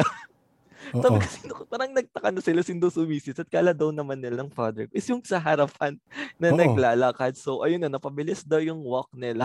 Pabalik doon sa mga room nila. So talagang yung hotel na yun, medyo ano talaga siya. Pero yung itsura naman niya is very fi- five-star hotel siya. So, ano naman siya, sobrang ganda naman yung hotel na yon. So, yun nga lang, meron siyang mga history ng mga, or actually yung mga Vietnamese, meron, naniniwala din sila. Katulad natin mga, Fil- mga Pilipino, di ba? Kapag may mga alitap-tap daw, so may engkanto, may mga multo, ganun din daw sila. Kasi before, nung nalipat naman yung father ko sa ibang province, so ibang work na siya, so wala siya sa hotel. So, naging parang sa developer siya nagtatrabaho na. Pero sa Vietnam pa din yan. Tapos kasama pa rin kami. So, sa ibang province lang ng Vietnam. Ano din siya, small town din siya. Pero yung town na yun is Catholic siya. Okay. Mas malaki oh, no? percentage. Oh, oh, kasi mostly po sila is Buddhism po talaga. Ah, oo, oh, yun Vietnam. Eh. Yun so eh. Parang may town sila doon na yung napuntahan nga lang namin is parang malaking percentage na Catholic po sila. Kasi may sim- may malaking simbahan po ng Katoliko. So yung town na yon, may natirahan po kami doon na parang bahay siya. Sobrang laking bahay niya. Tapos parang mahigit, malaking ektarya siya ng lupa. Tapos ano po siya eh. Tawag doon. Parang may nakatirik lang pong bahay. So parang... Okay. Sa parang, gitna nung lahat, oh, sa gitna may bahay. Po, sa gitna parang boom, po. May bahay. Oo, oo. Pero yung lupa, ang, lap, ang lawak. Na, ang parang lawak. Ganun. Parang province po siya. Tapos mm-hmm. ang layo nung bahay doon sa gate. So parang maglalakad pa kami. Ay, maglalakad pa kami, tapos maglalakad ulit na parang iskinita. Malaking iskinita naman po siya. Papunta doon sa pinaka-highway. So parang nagkikwento, naalala ko po nung kwento ng father ko. Laging doon may nag-appear na alitap-tap doon sa, syempre malaki eh, sa mga, di man siya matalahiban, parang malami lang damo. Pero maraming damo, mga puno. Hmm. Tapos doon nagkikwenting Vietnamese na naniniwala din daw sila sa mga ganyan. Pag may ganyan doon alitap-tap, may ghost daw. So sa atin naman, sabi ng father ko, parang diwata siya or yes, kanto. Oh. Yes, oh, so oh, hindi siya hindi siya creepy sa side natin pero sa kanila ghost daw 'yon. So yun yung mga na-experience ko sa Vietnam. Di naman siya talagang paramdam. Pero I sa personally ah, di sa oh, akin dun oh, sa picture lang pero yung father ko, pati mother ko, yun yung mga experience nila. Actually, yung mga Pinoy din nila nakatrabaho, talagang meron silang mga experiences din doon. Kasi usual, actually, ang daming ang Pinoy doon. So, mga manager din. Tapos, oo, oo, mga singer. Yung experience nila, halos pare-parehas sila ng, halos pare-parehas sila. May naririnig na ganito. Siyempre, hotel. Oo. Parang ang dami talagang kababalaghan. Na, na, ano nga eh, uh, ano to, isang, last, yesterday or two days ago, may nakausap kami na nagtrabaho rin sa hotel. May hotel story rin siya. So sabi ko nga, parang after nun, naisip, uy, magandang mag-compile ng hotel stories lang. Kasi iba-iba yung experience ng mga kagayan. So, so dad mo, oh, kakaiba yun. Diba? So ang daming kakaiba experience sa hotel na mapapaisip ka na ano yun. Sabi, hindi ko alam kung sino nagsabi nun na parang, ay hindi, sa hospital pala yun. Na may mga rooms silang hindi pinaparent. Parang iniiwasan nila kasi marami nangyayari, parang gano'n. Hindi ko na kumingin. Opo. So, din naman pa talaga iba-iba experiences nila. Pero minsan kapag nagkakwentuhan daw po sila, talagang parang nag, nag, napapasabi sila, ay, naramdaman mo rin yun. Ay, narinig mo din yun. So, may, may mga ganun silang kwento na, syempre, parang part na lang siya ng ano, wala naman tayong magagawa. Really? Oo. Parang, okay, okay, back to work. Okay, naramdaman kita. Oo, so pero dahil mas mas importante yung work, o oh, back to work tayo, mga ganun. So ayun po, sa ayun yun naman po yung experience ko sa abroad. So next naman umuwi kami na ng Pilipinas. So year twenty twelve of October yun. Nung bumalik na kami sa Philippines, just din na kami bumalik. So yung house kasi na, doon so nung bata ko sa likod kami nakapwesto nun eh, ng compound. So nung uh, pagdating namin nung twenty twelve, parang nag, may bilyaran po kasi kami before. Bago mag-abroad, ay nung nag-abroad, ay bago mag-abroad yung father ko, may bilyaran. So, nung dumating kami nung twenty twelve, parang pinagawa ng father ko ng, parang small lang siya na bahay. Parang maliit lang, parang just na may matuloyan lang kami kasi nga galing kaming abroad. Kasi yung house hmm. na before is parang may umuupa, pinaupahan siya ng lola ko. So, so yung house namin is katabi nung pinagawa, yung house na, yung, di naman siya house, parang yung room namin is katabi niya hallway na. Tapos, yung katabi namin sa likod is mga paupahan. Kasi yung, yung lola ko is meron siyang mga paupahan. So, ilang kwarto sa likod yon. Bali, apat yon na malalaking kwarto sa likod. Tapos, pag yung palabas na ng gate ng mismong compound, yung mismong palabas na po ng gate ng compound is madadaanan ng room namin kasi hallway po siya. So, One, wala na kami nararamdaman before eh. Pero yung father ko kasi may mga kwento siya na parang may mga nagpaparamdam nga doon na yung, for example, parang isa sa mga kwento niya is yung nung buntis daw, yung mother ko sa akin is parang merong dumaan po na white lady sa likod niya. Parang something ganon. So, kaya nung, nung bata daw ako, yung mother ko, ay nung, nung, nung baby Parang nung nag, yung baby pa po ako. Ay, nung nagbubuntis yung yung uh, sa akin, yung mother ko is parang binigyan siya ng bala ng tito ko na taga-probinsya. Tapos ganun. So, yun yung mga kwento. Tapos, nung hallway namin, katabi niya kwarto. So, yung room namin, may isa pa siyang kwarto. Tapos, ang kama namin nun magkakapatid is double deck. Tapos, sa taas ako nun, nakahiga. So, yung hallway na mataas na wall na yon, meron siyang dalawang window na jealousy. Jealousy yung win- dalawang window box siya. Tapos, jealousy yon. So, tapos mayroong screen siya. So, kapag nandun ako sa double deck, kita ko talaga kung sino yung tao doon nadaan. Tapos, rinig na rinig ko if may something talaga. So, one one night, parang uh, may narinig akong lumalakad. Parang bata siya na may malaki siyang tsinelas kapag naglalakad. So, di ba po kapag yung bata po is naglalakad na may malaking tsinelas, is maingay. Kasi parang, ano siya oh, eh, oh, oh. iba yung yabag niya. Parang may oh, power oh, oh. yung mabigat, mabigat yung tsinelas. Oh, mabigat. Oh, oh. So, may lagapak opo. Yung tsinelas. Oh. So, doon sa may malapit sa gate namin, may room doon, which is yung room ng mga ng tita ko. So, may aso po siya. May aso po doon, malapit sa gate namin. So, naglalakad yung bata. Rinig, kasi parang ma, ma-identify mo agad kung papunta saan yung bata eh. Palakas ng palakas. Pagpapalapit doon. Tapos lumalayo na siya kapag palabas na ng gate. Tapos, nung tumatahol yung aso noon, nung habang naglalakad yung parang bata siya. Tapos, nung papunta siya sa gate, tumahimik yung aso. So, sabi ko, baka yes, so, may, oh, borders, oh, talag, may borders papalapit ako. May borders kami doon na meron siyang mga anak. So, baka naglalaro lang to. Pero hindi ko na tinignan yung oras that time. Kung, basta yun na lang inisip ko, okay, sige. Tapos, the next day, narinig ko ulit yon. Ay, the next night, narinig ko ulit yon. Nagyayabag na siya. So, medyo tumatakbo na siya. Tapos tumatahol ulit yung aso, tapos nawala. Tapos parang hala, tapos the next day na, narinig din siya ng mother ko, pati nung kapatid ko. Tapos yun nga, wala daw tao doon. Wala daw yung okay. mga nangungupahan oh, oh, oh, doon oh. sa likod namin. So walang tao, walang tao. So ayun na. So parang na, nung iniisip ko, hala, sabi, multo pala yung ano, bata pala talaga siya na multo. So, before talaga, yung kwento rin ng mga na yun. Mm-hmm. Mm-hmm. Father ko, meron daw talagang nagpapakita doon sa likod nila. May mga tenants sila before na talagang nakikita yung white lady. So, hindi man nila alam kung sino yung white lady. Mm-hmm. Pero yung uh, yung lupa kasi namin nun is parang ano siya ni award siya ni, di man siya award eh, parang bigay siya ni Marcos sa father, ay sa lolo ko. Kasi yung lolo ko is sundalo siya. So parang nilakad siya ng lola ko para magkaroon ng titulo, ganun. So may makwento yung father ko na yung lupa daw talaga nun is may something. So medyo malaki po yung lupa doon, two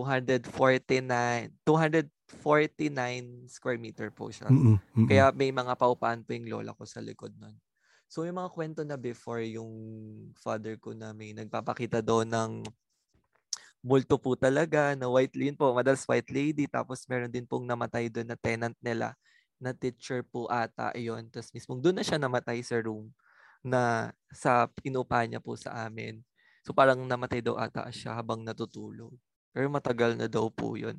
So may mga ganun po talagang kwento sa loop, sa ano namin. Tapos meron din kwento talagang, meron daw pong something yun. Kasi nung mga year twenty twelve to twenty eleven nun, nagkasakit kasing pinsan ko ng cancer, brain tumor. So okay. Parang six years old siya nun.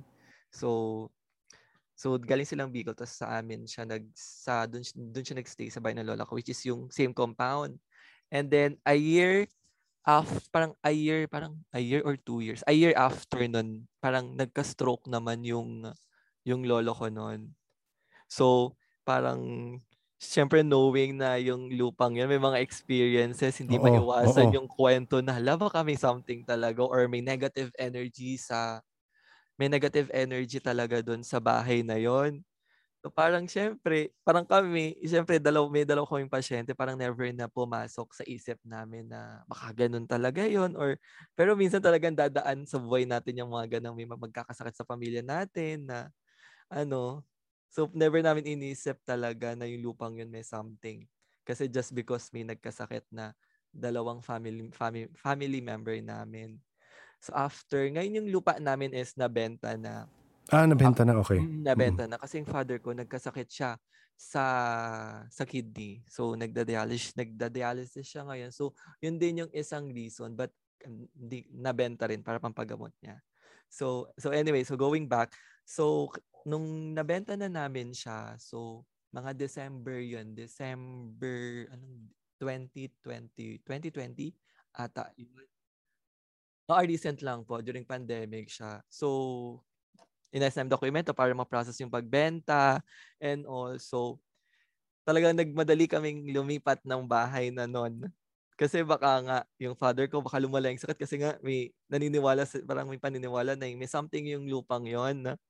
So, bago magpasko noon, nakalipat kami sa, first sa Makati din, sa ibang barangay naman. Magkalapit kami ni Christian na noon eh. Sa barangay okay. naman kami lalumipat. So ayun, naging okay naman yung yung parang bahay namin. Kasi bahay namin sa Sembo before, eh, sa second floor naman kami. So may mga na-experience din ako doon. Dito na, doon naman sa bahay namin sa Sembo, second floor kami. So bago namin lipatan yung, bah- yung bahay na yun, syempre may mga ritual tayo na mag-insenso, maglagay muna ng uh, parang bigas, asin daw, tas ganon. Mas inisipan ng mother ko na maglagay nun kaysa parang lagyan mo, ispray muna siya ng Lysol. Mga ganon. So naglagay muna kami ng asin, bigas, tas nagtirik ng kandila atin, tapos nag-insenso kami. So bago namin ginalaw yung house, bago namin siya nilinis. So yun, ano naman, so before nung mga first month, nung first months naman namin, wala naman kaming ganun experience. Kasi yung father ko, madalas nakakita daw siya ng parang itim na usok. Something ganun. So nung kailan ba yun? Parang twenty twenty-one na, twenty twenty-one na yun eh. Parang mid, uh, parang matat- second quarter ng twenty twenty-one. So parang nung time na yun, gabi na yun eh. So parang ang... Um, Ano nangyayari nun? Parang nainis. Parang pinapaglato ko yung mga kapatid ko kasi di naglilinis ng kwarto. So, pumunta kasing laundry, since second floor nga siya, yung laundry namin, medyo maliit lang yung laundry namin, pero tanaw ko yung bahay sa baba. So, may bahay sa baba. Malaking, ba- may bakanteng lote siya, pero may bahay. Pero madilim. Madilim siya, tas may punong malaki doon. So, habang nagtatapon ako ng basura, tas parang ingay-ingay ko, parang, ah, gulo-gulo ng kwarto, ganyan, di kayo naglilinis. Nagulat ako doon, may parang, syempre bukas yung ilaw namin sa laundry, pero hindi gano'n. Ay, ang bukas lang na ilaw is yung sa kusina. Since nasa gilid lang yung laundry namin ng kusina, naiilawan, may medyo sinag sa baba, doon sa ground okay. floor na katabing bahay namin. So, habang tinatapon ko yung... Uh, yung basura, parang napatingin ako bigla sa baba. So doon ko nakita na may dumaan na black, as in curtain black siya, na tum- galing siya sa puno, tapos tumawid siya sa pader. Tapos after na nun, parang naimaspasan ako, lumabas ako ng laundry. Sabi ko, may nakita ako doon sa ano, sa baba. Tapos yung bahay na kasing kinakatayuan na yun is bahay ng girlfriend ng kapatid ko. So parang, ano na ako nun, sabi ko, oh my God, parang ilang ako nakakita ng ano, ng ganon. So parang itim talaga siya na, na I think bata siya eh, bata siya. Di man siya totaling inhuman form, pero yung usok na itim. Pero kita mong korteng tao, tas medyo maliit siyang tao. So parang in-identify ko siya as bata. Parang, ang, parang hindi naman siya sobrang bilis. Parang ang bagal niya nga nag-walk. Tapos nung una, baka namamalik mata lang ako. Pero nung parang, parang iniisip ko, sabi ko hindi. Kasi kita, may medyo sinag ng, ano yun, ng ilaw. Tapos, hindi naman siya ganun kaliwanag, pero kitang-kita mong super pitch black na usok na korteng tao talaga yung galing siya sa puno tapos tumawid siya sa pader. So, so after no, nag-insenso kami, nag-ganon. Kasi mamaya baka, kasi merong father ko nakita siya sa before ng itim eh. So, nausok. So, baka sa, sabi ng father ko, baka sinusundan daw nung itim. Yun na, tapos parang ilang weeks or the next month, parang yung father ko, nakita ulit siya ng itim na usok na pumasok doon sa kwarto namin. Kasi sobrang liwanag. Kasi yung hallway namin, pinto, parang yung bahay na, yung bahay na yon, parang yung ano lang siya, condo type siya, pero may dalawang kwarto. Tapos isang, parang yung pintuan namin, tapos, ho, tapos hallway na, tapos yung room na namin, tapos yung room na ng father ko. Tapos pagpasok pa pa doon, is yung parang, ano na, dining na, salas, tapos kitchen na. So, nandun yung father ko nakaupo sa dining kasi yung dining namin is nakatapat sa hallway okay. palabas. So, parang kumakain daw siya nun something. So, gabi din yon. So, parang dapet. Hindi siya, hindi siya gabi. Parang magsisik siya. So, parang palubog na talagang araw nun. Pero medyo madilim na. Dahil bukas nga yung ilaw sa, ano, sa hallway namin. So, kita niya daw talaga na itim siya na usok. Parang itim na itim daw siya na usok. Tapos, nag-cross siya dun sa, pumasok siya sa kwarto namin. At that time, sa kwarto namin, walang tao. So, parang, eto na yung mother ko kasi parang well actually yung mother ko before ang isingin ko lang na kwento yung mother ko ang kwento ng lola ko is merong dating faith parang healer ating mother ko pero nung bata pa sila kasi yung meron silang Santo Niño so nanggagamot daw beef ay merong ano daw yung mother ko parang faith healer pero hindi natuloy kasi ayaw ng okay. lola ko. Paano siya nang-heal sa laway? Hindi ko po hindi po ganun ka-detail yung kwento ng lola ko eh. Kumbaga parang may pinapagaling. Parang ganun po, galing-galing lang po. So pero parang bata pa daw po yung mother ko noon eh. Parang high grade school, grade school po. So parang hindi pinatuloy ng ng ano ko, ng lola ko kasi ayaw niya, ayaw niya. Pero yung mother ko noon, may ganun po siya dahil daw po dun sa Santo Niño. Tapos yung Santo Niño na po yun is nasa Batangas pa siya. Andun pa siya. Pero nakatalikod na siya sa ay nakatalikod na siya sa di ba po pag Santo Niño or altar, nakaharap po dapat siya sa, sa nasisinagan ng araw. Ay, hindi ko alam yun. Sa ano daw po, kailangan po nasisinagan siya ng araw, yung mga altar. Mm. Basta nispatan siya alat. Ngayon, dun sa altar ng tita, nasa tita ko na kasi yun, yung altar ng tita ko, andun pa siya sa altar pero nakatalikod na po siya. Dapat po kasi altar daw is parang nakaharap siya sa liwanag, tapos nakaharap din siya sa pintuan. So ngayon po siya, yung, yung Santo Niño na yun, nakatalikod na siya doon. Pero nandun pa siya sa altar. Tinatalikod daw nila yun for, for ewan ko po kung anong, ah, hindi ganun ka-detail. Pero before, matagal daw pong tinago ng lola ko yung Santo Niño. Pero di naman daw po niya tinapon. Parang tinago lang po niya. So, mm-hmm. going back po doon, so yung nanay ko, dahil may ganun siya, yung mother ko kasi, milig siya mag-incense. So, kasi nga, yung kasabihan sa Vietnam, pag moody incense, so ganun. So, nag-incense so, ulit siya. Ganun. Tapos kinausap niya na, ano, if, if parang, if, ano, kung gusto mong sumama sa amin or kung galing ka doon sa lumang bahay namin, okay, sige, sumama ka. Basta wag mong gagalawin yung asawa ko pati yung mga anak ko. Wag, wag, wag mo lang kaming i-harm, sabi ng nanay ko sa kanya. Parang it's okay, you stay with us, pero wag mo kaming i-harm. So, kinausap yung incense o ganun, ganun. So, ano lang siya. Tapos after nun, wala na kaming naramdaman. Ah, talaga? Wala na kaming naramdaman okay. after nun. Pero dito naman sa house namin ngayon, building-building siya. So, parang unang lipat namin, di naman ganun ka-creepy. Parang wala naman something. Kasi parang, so ganun ulit yung mother ko. nag, ano ulit siya, nag-as, nag-iwan ng asin, tapos nagbigas, tapos nagsinikandila, nag-incense. So, sa kanan ulit nilinisan. So, ayun na, mga ilang buwan na yon. So, parang yung dalawang kwarto din siya eh. Yung magkatabay ulit, yung kwarto ng mother ko sa so ng father ko, dito sa, malapit sa, kasi malaki yung lote. So, may malaki kaming bakuran. As in, sobrang laking bakuran po niya. So, okay. malaking bakuran. Pero bintana naman. Tapos, dito yung kwarto na, malapit sa daanan ng tao. Okay. Daanan ng tao po. So, parang malaki po siya eh. Wala naman siyang division. Kasi pagpasok ng bahay, parang malaki na siyang dining, sala, tas kitchen na. Tapos may malaki po siyang salamin. As in, malaking salamin okay. para magmukha daw malaki yung bahay. Which is okay. true naman po. Kasi parang Oo. yung salamin, sobrang laki niya. As in, parang wall na siya. Wall na po siya. So, parang malaki nga naman po talagang tignan ng bahay. So, parang kailan ba kami lumipa? Mag-o one year na po kami ngayon dito. Ngayong June, ngayon August po. Kasi August twenty twenty-one po kami lumipat. So, parang di ko alam kung kailan siya. Pero nakakita po ulit ako ng itim na figure sa kwarto naman ng parents ko.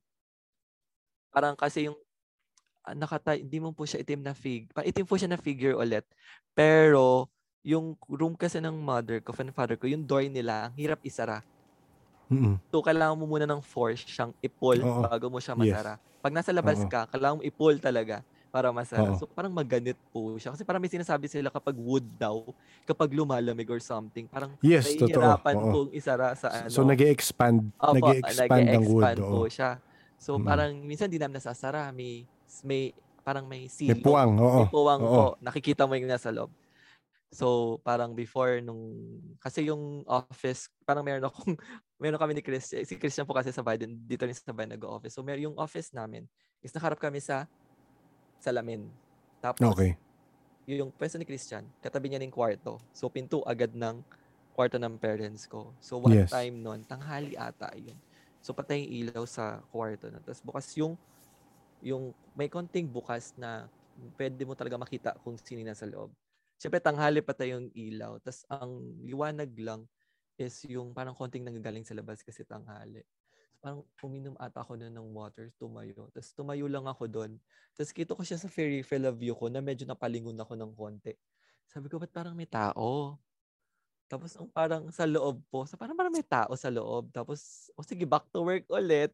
Tapos habang, habang nag-work na, pumapasok, yun, pumapasok na siya sa isip ko. Ay, eto na naman ata yung itim. Ganon. So, actually, then, may nung nakita ko siya, kwento ko siya sa father, sa parents ko. So, ganon. Tapos, merong one time, dun sa kwarto ng parents ko, may parang buhangin siya. May parang buhangin siya sa paanan ng father ko. As in, same siya na buhangin. Hindi siya, hindi siya, nung before, kala na yung buhangin siya. Pero yung texture niya, kulay brown siya. Kulay brown siya, pero hindi naman siya ano eh. Hindi naman siya normal talaga na buhangin. So, inisip namin, ala baka ito ngayong itim na... Kasi, same po talaga yung pwesto niya. Doon na doon siya sa panan ng father ko. Tapos, never nag ano eh. Never pong nag... Kung kahit sa kisame siya na ano. Parang tinutuktok ng mother ko yung kisame. Wala naman nalalaglag or Uh-oh. something. Hanggang parang... parang tumawag yung mother ko dun sa lola ko sa province, sa Batangas. Kasi yung lola ko, parang marami siyang kilalang manggagamot. So, nagtatawas din po siya. So, parang tinanong niya kung ano daw po yun, ganun. Siyempre kami, parang gusto ng lolo ko, makita daw yung picture kung ano daw po yung buhangin. Pero siyempre kami, parang natatakot din kami kunan ng picture or parang isend sa manggagamot or something. Baka kasi by that, ma-harm namin yung anong yun eh, yung, yung creature na yun. Baka ma-offend siya.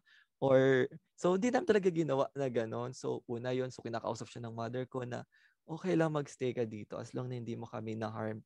Okay lang yun. Magstay ka kung kailan mo gusto. Basta, wag mo kaming iaano. So, parang sabi ng mother ko, okay lang, basta dalang swerte. Ganyan, baka daw swerte namin kasi may mga negosyo din po kami. So, so parang yun. Tapos, until one time, parang nagliligpit ako noon. Tapos, nag-appear yung buhangin sa floor. So, sabi ko, parang, tinignan ko talaga siya. Sabi ko, parang ano siya, hinawakan ko siya, ano buhangin ba talaga to? Tapos nung inano ko, af, katapat po kasi nung ano, may cabinet ng mga damit po namin. So, parang anay po ata siya na something. Tapos tinignan ko kung saan nalalaglag. Wala namang trace. So, parang sabi ng mother ko, baka nga anay siya. Tapos ayun, parang inano namin, let go na namin. Tapos minsan nag-appear siya. Minsan, ano, minsan hindi. May time talaga siyang lumalabas. Well, actually, si Christian po, nakakita na rin po siya doon. Nakita niya na rin po sa room ng parents ko yung itim na figure na yun. If nakwento niya na po kanina. So, yun yung, yun yung experience ko naman. And then, nung college naman ako, may mga experiences naman ako, pero more on sa school. So, nag-graduate po ako sa... So, yung building namin, super luma siya. So, hindi siya... parang residential ando po siya. Dati daw po siyang residential na building na pagmamay-ari ni... So, ginawa nilang institution po yun. So, parang kailan ko siya. Picture din po siya. Parang nag-selfie ako sa sa ground. Parang classroom siya. Classroom setting. Nag-selfie ako. And then, dun sa selfie kong yun, actually, meron pa po ako. Nung pinost ko siya sa Facebook ko nung college. So, parang yung pintuan po kasi ng door sa college, di ba? May salamin. Salamin po siya. Parang, parang salamin po siya, clear na salamin. So, nagpicture ako. So, kitang-kita sa likod yung salamin, yung pintuan. So, nagpicture ako. Nung nire-review ko ulit, may girl sa likod ko. Ngayon, this time, may mukha na siya. Pero hindi na yun ma-identify. Kasi black and white po yung kulay nung, ano, black and white yung kulay nung girl sa likod. Kasi kung, kasi ang, ang sabi nun, kasi kung, parang estudyante lang siyang sumilip lang dun sa room niyo. Dapat naka-color white siya kasi color white po yung uniform ni C E U.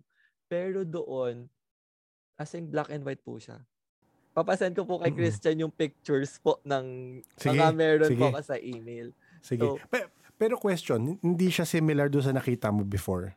Hindi na nasa likod mo? Po, hindi po. Medyo maayos po siya na girl ngayon dun sa C E U. As in, buhok niya, pero yung blurred, medyo blurred yung mukha niya. Hindi siya talaga ma-identify. Pero kitang-kita mo na girl. Kasi may buhok. Tapos black and white po talaga yung, ano niya, black and white yung itsura niya. So parang, dahil pinost, parang pinost ko siya sa Facebook noon sa so mga nag-react na ano na meron nga daw dyan. Sabi ng mga mga janitress ata, may nagsabi ng mga guard na matatagal na doon na meron daw po talaga pero never pa sila nakita. Parang more on nararamdaman po nila. Pero yun lang, yun, ay may experience po ako. Meron po kasi doong fourteenth floor pati thirteenth floor ang sinasabi nila is may nagpapakita daw na mag-ina. Kasi yung fourteenth floor namin is parang storage po siya ng malaking, buong floor po siyang storage ng tables, mga chairs, pati mga parang stocks po ni C E U. So parang may friend po kasi akong open yung third eye niya. So parang siyempre nagbibiruan po kasi yung room namin nun is malapit lang doon sa fourteenth floor. So exit sa, parang fire exit po yun eh. So medyo madilim talaga yung part na yun sa so fourteenth floor. So parang nagkabiruan lang na parang ano, sige nga, try nga namin. Actually, madami po kami. Parang ten kami noon. Tapos parang, parang siya naman, parang siya pa yung nag-initiate yung friend ko noon. Girl po siya. Na sige, ano, sige, sige, let's try. Parang gumanan siya. So habang umakyat kami doon, so parang, hala, tinatayan ako ng balahibo kasi super creepy. Kasi nung uh, umakyat kami doon, wala pa kami doon sa tapat ng exit na. Pero tahimik naman kami umakyat. Hindi kami nagigigil, ay, nagbibiroan pa. So parang ano lang, sige, ano nga natin? Explore, umakyat kami. Tapos mamaya, umiiyak na siya. Tapos parang di na siya makaakyat. Sabi, umiiyak na siya. So di man namin napansin kasi parang dumidilim na. So parang trinay lang, nandun, nandun na kami sa yung door ng fire exit. Tapos padilim na kasi pang fifteenth floor na. So nakikita nakikita na namin yung fifteen, madilim talaga. So medyo maliwanag pa doon sa fourteenth floor sa ano, yung door. Tapos di na nakalock daw yun. So di na mabuksan. Tapos mamaya yung isa kong friend na nalaman lang namin, meron din pala siyang third eye. So nagiya na siyang bumaba. So nung lumabas kami doon sa fire exit, yung girl yung yung friend ko na girl na may third eye, nag-umpisa na siyang umiyak ng umiyak. Tapos nag uh, nanginginig yung kamay niya. Oo. Sabi niya nakita, may nakita daw siyang mag-ina. Pwede siya mag-ina kasi dalawang girl daw, babae daw siya.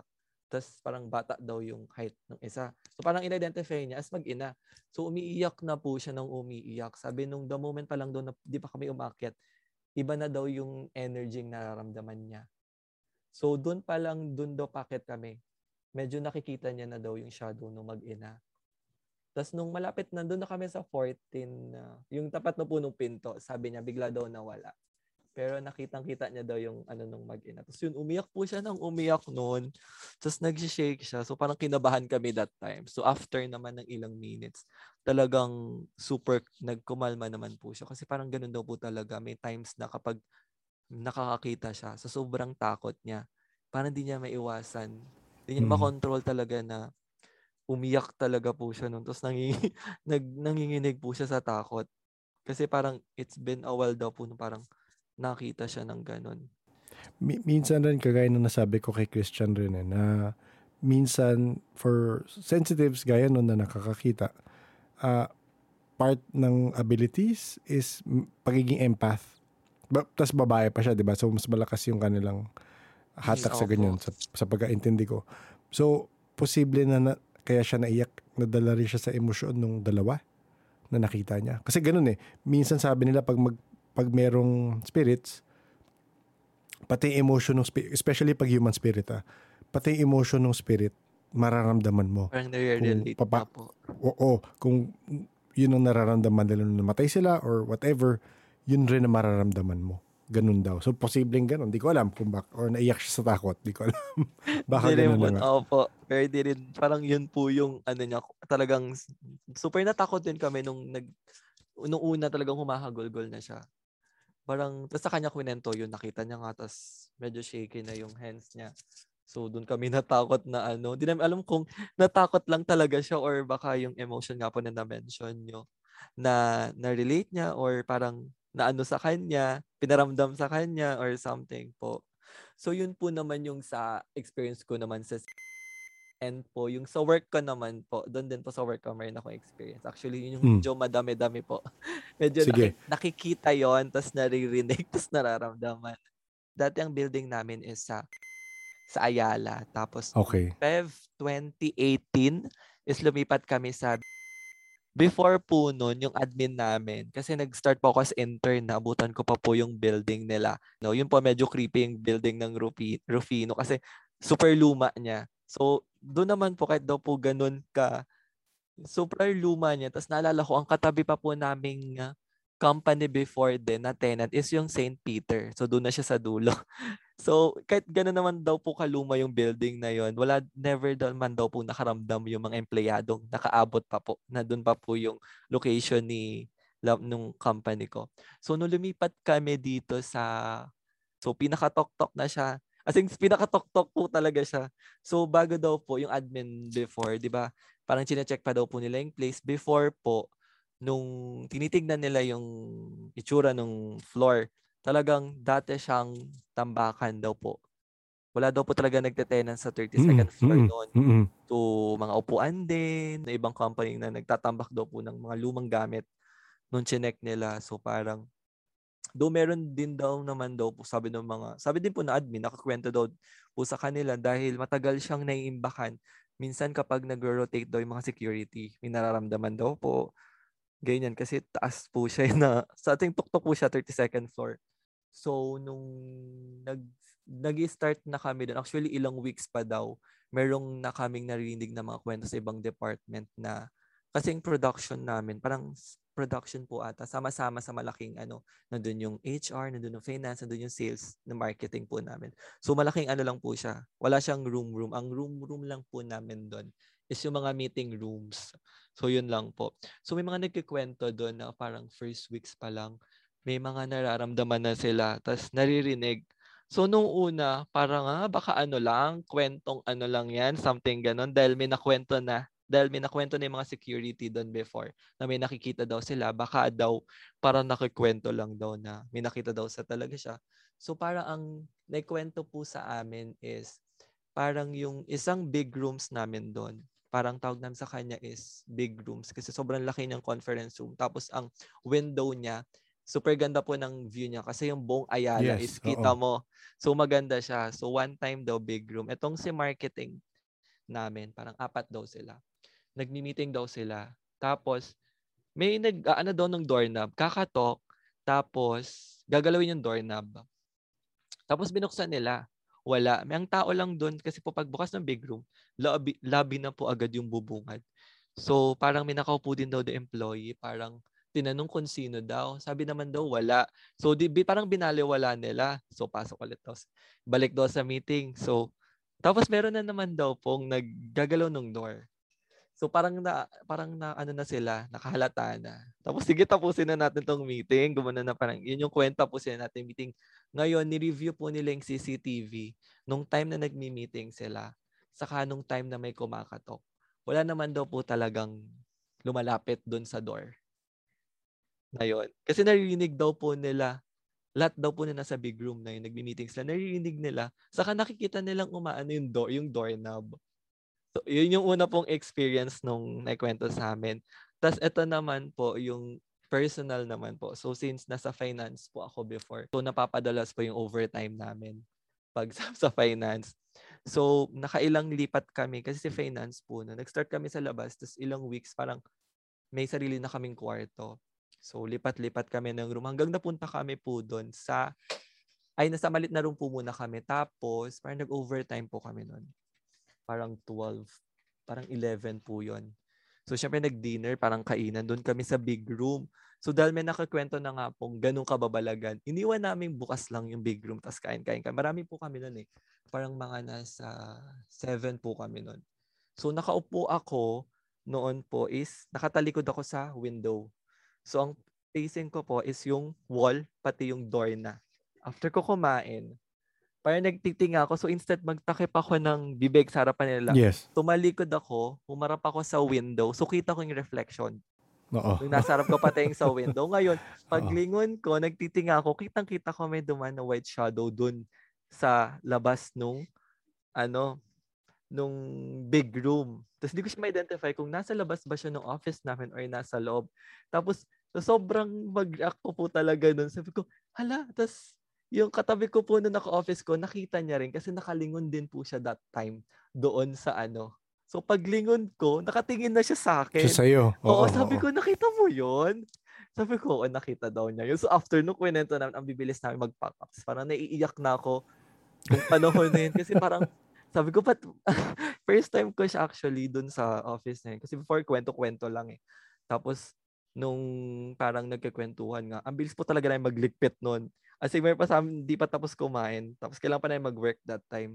Pero hindi na, ano na ulit, wala nang back to work. Oo nga. Oh. Up na, iba na kasi yung nakita mo talaga. Iba na, iba na. So, super nagulat talaga ako. As in, puti siya, pero korteng tao siya. Na dumaan talaga siya. Hindi siya ganun kabilis. Pero, pero ikaw lang na nakapansin. Hindi po, yung katabi ko po nun, nakita din niya sa reflection. Mm. Paglingon ko nun, sasabihin ko sa kanila, paglingon ko nun, nakatingin na yung katabi kong ko, kawork ko sa akin. Tapos nakangiti mm. siya sa akin. Sabi ko, nakita mo yun. Sabi ko, nakita ko din. Ba't siya nakangiti? Parang ano, hindi, ano, yung kawork po kasi ko nun, medyo tahimik po siya. Hindi siya ganun ka, hindi ko, hindi ko po katulad na kapag nag-react, kapag nakita ko ng something, talagang mag-react agad ako. Pero siya, nakangiti siya sa akin. Tapos parang, parang sasabihin niya pa lang na, parang inunan ko na siya na, nakita mo yun? Tapos tumo lang siya, o nakita ko din siya. Tapos sinabi namin. So yun, nabibilis na yung mag-pack up nun. Tapos super naiiyak ako nung, oo, nung pauwi na ako. As in, di na namin naligpit ng maayos. Actually, nung, nung night na yun, kami na lang yung tao sa office. So yun yung una kong experience. Tapos, nung si Fenos, Fenos kasi kami before, palipat-lipat kami ng rooms. So napunta kami doon sa room na katabi ng big room. So bago kami mapunta doon sa isa pang malaking room, may isang department pa na nag-i-stay doon sa room na yon. So malaki siyang room, mas malaki siya dito sa big room po. Saan ako nakakita?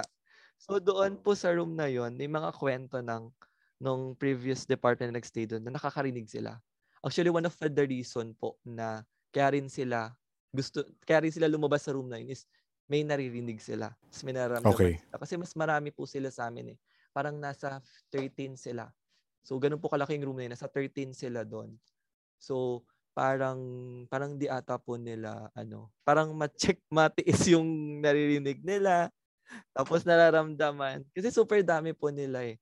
So hindi naman yung iba maririnig, mararamdaman nila ngayon. The next day hindi mararamdaman iba. Or kaya meron pong may makakarinig lang. Kaya daw po sila doon, lahat sila naka-headset. Kasi ano po yun, parang ano sila eh, parang sales, hindi ko, ano po sila, parang nagko-call sila kay clients. So, engagement yung, customer engagement po yung ano nila, work nila. So, lumipat kami doon. So, parang kami naman, ano, kaya namin yung mga naririnig, nakakita nga kami, paano pa kayo maramdaman lang namin. So, oh, oh, oh. ang laki ng room na yun, tapos pito lang kami. So, medyo malaki sa amin yung, uh, yung room. So parang nung una, wala pa talaga kaming nararamdaman na parang first weeks eh. Parang tumagal ng ilang buwan siya. Kasi parang napapa-overtime kami doon. So madalas kaming maingay kapag, tangha, kapag tanghali. So nagtatawanan kami, ganyan, nag-iingay kami. Tapos one time, may naririnig kaming parang iyak. Kasi yung sa room namin doon, so mga cabinet namin doon, ay yung mga cabinet ni Fina sa mga documents, pinasok din po namin sa room. So may, meron kaming mga locker. Mga locker po. So, so parang, ang pwesto po kasi nun is isang mahabang table namin doon. Tapos doon kami nagte-table lahat. So parang nagtatawanan kami. Tapos bigla kami tumahimik. Tapos back to work. Tapos parang yung isa kong cowork na parang may mga na, may ma-experience daw din, din po siya na nararamdaman. Nakarinig po siya na may umiiyak. So parang nag-chat pa siya sa akin kasi tahimik kami. Sabi niya, girl, narinig mo yun?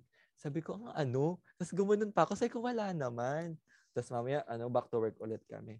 Tapos mamaya, may parang na nagnanak doon sa locker na narinig naming lahat. Tapos parang una, nagnak. So baka ano lang yon, baka doon sa kabila lang. Sa, baka hindi naman dito sa loob, baka sa labas doon yung nagnanak. Pero sa ibang part ng wall. So parang mamaya, nagnak po ulit. Pero ang tunog niya doon sa locker, doon po sa locker. So parang nagkatinginan na kami.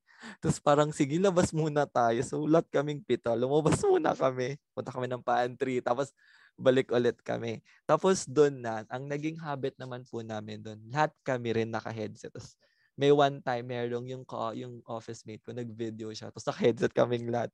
Tapos kumakanta kaming lahat dun sa, so para kaming radyo sa loob. No? Na talaga?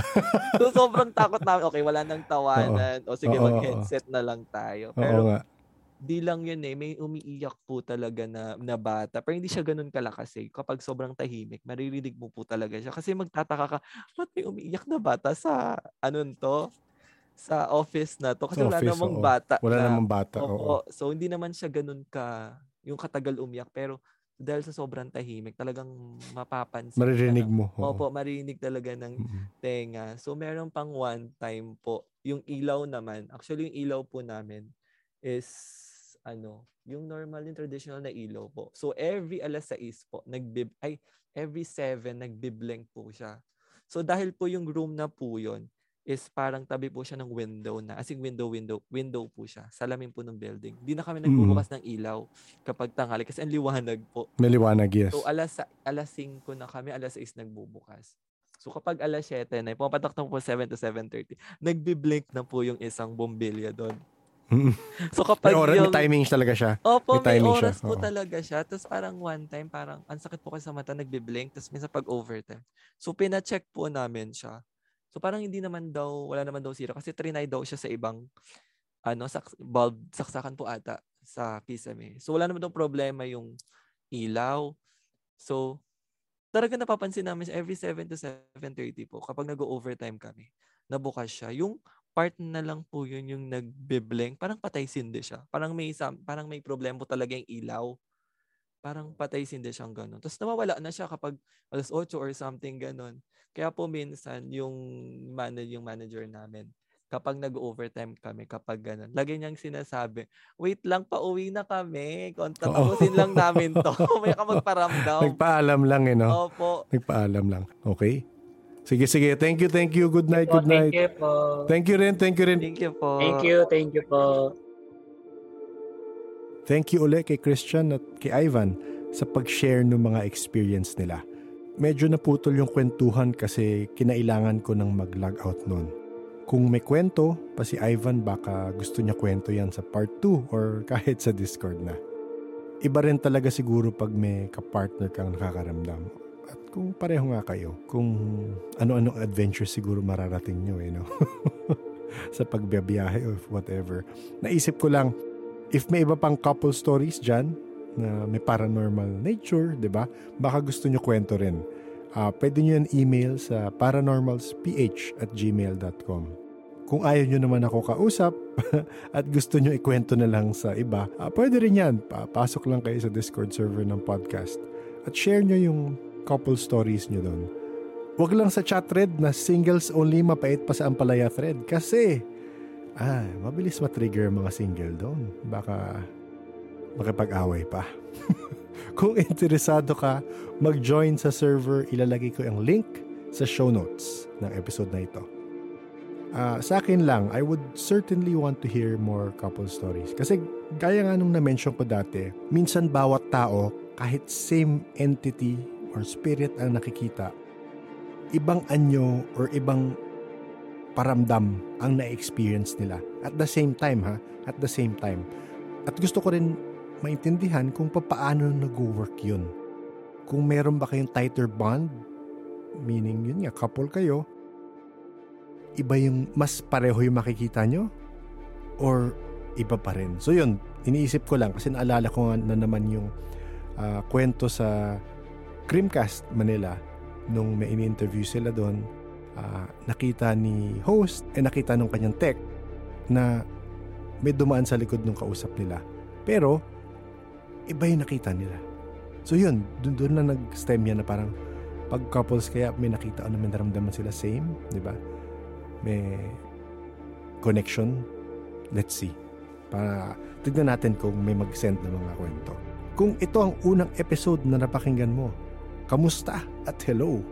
Ang Paranormal Podcast ay koleksyon ng mga iba't ibang paranormal na kwento na kadalasan ay first hand o galing nga mismo sa nakaranas. Kadalasan ay mga kwento sa Pilipinas, syempre, pero minsan meron rin akong mga nakakausap na taga-ibang bansa. Nakikita ko naman yung stats ng episodes uh, alam ko naman wala kayong masyadong hilig dun sa mga foreign guests. Nakikita ko naman, mas konti na nakikinig. Pero, uh, kebs na lang, eh, enjoy ko yun eh. Doon ako nakakita ng mga connection, doon ko nakikita yung mga ibang belief sa ibang bansa na pag inanalyze mo, halos pareho lang. And yun yung nakakaaliw. Anyway, kung na-enjoy mo yung ganitong kwentuhan, baka gusto mo mag-subscribe para ma-update ka tuwing may bagong episode ng podcast. Subscribe ka lang sa Facebook, Spotify, or YouTube. May new episode tuwing Tuesday, seven p.m. sa Spotify at Thursdays, one thirty-seven p.m. sa YouTube. Kung first time mo nga makinig sa podcast, ang suggestion ko is uh, makinig ka ng older episodes dahil maraming kwento doon, marami rin tayong natututunan sa mga kwento ng ibang tao doon. Pero kanya-kanyang trip. Ako, suggestion ko, simula ka sa one. Kung gusto mong paskip-skip, gaya ng ginagawa ng iba, go lang kung yun nakikikasaya mo. Okay, nandito na naman tayo sa basahan ng comments and reactions sa Spotify. Babasahin natin ang mga comments sa episode one thirty-two, Paranormal Tales, Dre. Sabi ni J V, kawalangga na makinig pag ang aarte ng mga nagkukwento, auto-skip. Ayun. Kanya-kanyang trip. Si J B. J B, kanya-kanyang trip. Sige lang, sabi ko nga, free will. Skip ka kung gusto mo. Si Fred naman. Ako, kaibigan siguro ito ni J V. Nakakairita yung nagsasalita, ang arte. Mukhang tokis naman yung kwento niya. Ano yung tokis? Ano yung tokis? Google natin yan sandali ha. Tokis. Hmm. Okay. Tokis. T O K I S. Okay. Ang sabi ni pareng Google, tokis, meaning kwentong barbero, paasa ng paasa. Aba, di man yata nagpaasa si Dre. Ah, uh, okay Fred. Di ko alam kung matagal ka na nakikinig, pero syempre, may kanya-kanya naman tayong hilig sa mga kwento. Pero gaya nung sinabi ko sa mga naunang episode, hindi porket hindi mo pinaniniwalaan, eh, ibig sabihin hindi nila na-experience yun. Ibigay mo na sa nagkukwento na na-experience talaga niya yung nangyari at yun yung pagkakaintindi niya sa naganap. Siyempre, dinidiscourage kong sabihin yung, oh, bola naman yan, di ba mga ganon? Dinidiscourage ko kasi yun nga yung na-experience nila eh. Hindi naman natin masasabing totoo rin o hindi kasi sila yung makakalaman, di ba? So, try mo yung avoid yung ganyang mga paratang, di ba? Eh, free speech naman. Sige, kung gusto mo sabihin yan, di ba? Go lang, i-comment mo yan. Kasi kung nanaginip ka naman ng tambaloslos na dumadalaw sa'yo at sinusuyo ka gabi-gabi at ikwento mo yan, paniniwalaan na naman kita eh. Di ba? Hindi kita i-judge. Pero yun nga, you're entitled to your opinion and go lang. Walang pipigil sa'yo. Uh, comment ka lang kung gusto mo ulit na uh, may hindi paniwalaan na nagkukwento. Okay, next tayo. Sabi ni Nantiel, direct, same here. Inuulit din mga episode from the top. Nakaka-addict eh. Uy, ingat tayo sa mga nakaka-addict, sir. Baka matokhang ka niyan. Joke lang. Joke lang. Thanks, Nantiel. Salamat sa pakikinig at salamat sa pag-ulit-ulit ng mga episode. Okay. Ito naman ulit si Sky Crisford. Uy, parang naalala ko si Sky Crisford. Sabi niya, mahal pa rin kita, Andrea. Heartbreak emoji. Sad puppy eyes emoji. Naku, parang narinig ko na itong si Chris Ford. Sa huling episode, meron din siyang comment, ano? Na parang dinedma siya or may cold treatment ata. Uh, wait, alagay ko ng aking uh, Doctor Love na hat. Andrea, di ako makikialam sa relasyon niyo ni Sky Crisford, pero ayun na nga daw. Mahal ka pa rin niya. Mahal mo pa ba siya? Hanggang doon na lang, baka magalit na sa akin si Andrea. Yun lang, sinabi ko lang naman Andrea ang comment. Ikaw na bahala dyan. Wala na akong kinalaman dyan. Okay, sasunod tayong comment. Sabi ni Jong Barbs naman, hello Direk, napaka-relevant ng podcast mo. Salamat talaga. Listening from Melbourne, Australia. Good day, mate! Sana sabihin racist ako. Good day, mate! Salamat rin, John Barb, sa pagkikinig. Gaya nga ng sabi ko sa mga naunang episode, uh, natut- natutuwa ako na makarinig galing sa mga listeners gaya nyo. So kahit yun nga, sa lahat sa inyo, sa lahat na nag-comment, salamat. Salamat at nag-interact at nakipag, uh, nag-comment kayo. Um, paano naging relevant sa iyo, Jong Barbs? Yun ang tanong ko. Uh, may nakikita ka bang mga kakaiba dyan sa Australia? Kwento naman dyan, mate! Mate! Give us some stories, mate! Baka naman merong magandang Australian stories ka masishare. Very interesting lang. Uh, thank you, thank you, John Barbs. Hindi ko pa gaano kagamay yung notification system ni Spotify sa episode comments. So, pasensya na. Baka may nami-miss out akong comments sa mga earlier episodes. So, pag may time ako, iniisa-isa ko siya. Nakalimutan ko lang sang episode ito. May nag-comment, sabi ni Joanna Kisses. I wish I could share my extraordinary experience as well. I have a lot to ask, lalo na sa mga experts, instead of googling it. Uh, Joanna, baka gusto mong uh, pumasok sa Discord kasi maraming na-share, na-experience doon. Meron ring mga F A Q portion about psychic abilities and spirit guides. It's not that extensive yung F A Q, pero kinulate ko lang yung mga nasabi ng iba and I've shared it there. Diba? If meron mga bagong Uh, learnings, pinapasok ko rin. Pero it, it, it's a it's an evolving uh, document, yung F A Q portion. So, you might want to look at that. But I think, yun nga, uh, I think part of the journey in understanding your extraordinary experience is learning things on your own as well. So, pwede rin ka rin naman mag-Google. okay, okay lang yan. Yun lang nga, diba? Uh, it, it's discerning who you are getting your information from. That's that's part of it. I, that's part of it. That's part of the process is discernment, di ba? Uh, tamang mix lang naman yan. Pero ayun, uh, you can email me at paranormalsph at gmail dot com or again, join the Discord. It's up to you. I cannot promise to, of course, answer all your questions, but I could probably lead you to a path you can take to answer some of them.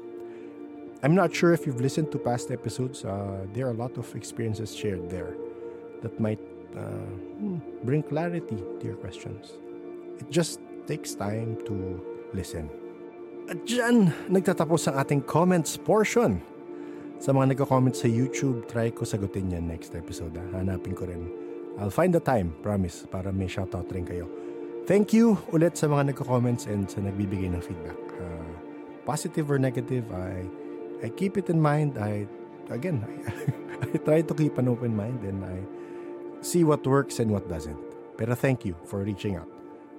A big shoutout at pasasalamat sa ating paranormal Patreons and coffee supporters. Naku, salamat, salamat kila Sunny, J, Z, J T, J D, K, B, Justine, Leia, Shiboni, and Ola. Sana tama ang pag-pronounce ko sa names nyo or code names man. Many, many thanks for your support. Your support helps the podcast in so many ways. And minsan pampagising ko yan sa long nights of editing. So, salamat, salamat. Of course, sa hosting fees rin. So, yun nga. Thank you very much. Kung interesado kang mag-support sa podcast in this way, I will put the link in the show notes. Pwede ka rin mag-support sa podcast sa ibang paraan, syempre. Pwede mag-share sa mga friends na open-minded or pwede ka rin mag-comment gaya nga ng iba sa Spotify or sa YouTube or sa Facebook. Sa, yun yan, sa pakikinig rin, uh, na-appreciate kung pinakikinggan nyo ko at yung mga guests natin, syempre. And kahit yung ibang tao, inamin nila sa akin, mga past guest rin, no isang gabi lang, na tinutulugan daw nila ang episode. So, salamat. At least, uh, dagdag pa rin yan sa listener, di ba? So, thank you pa rin sa pakikinig. The Paranormal Podcast is engineered and produced by F ninety Productions. Thank you, everyone, for listening. Please stay safe.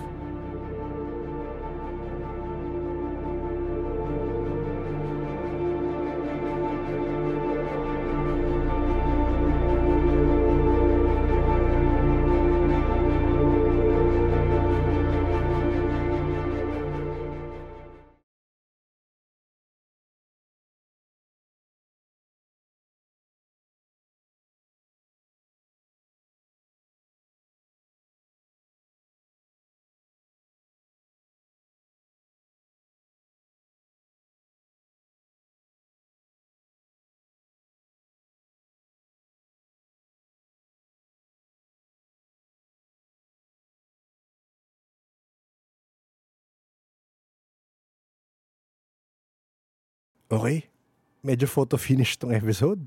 Wala muna tayong L L sa susunod na lang. Okay, bye.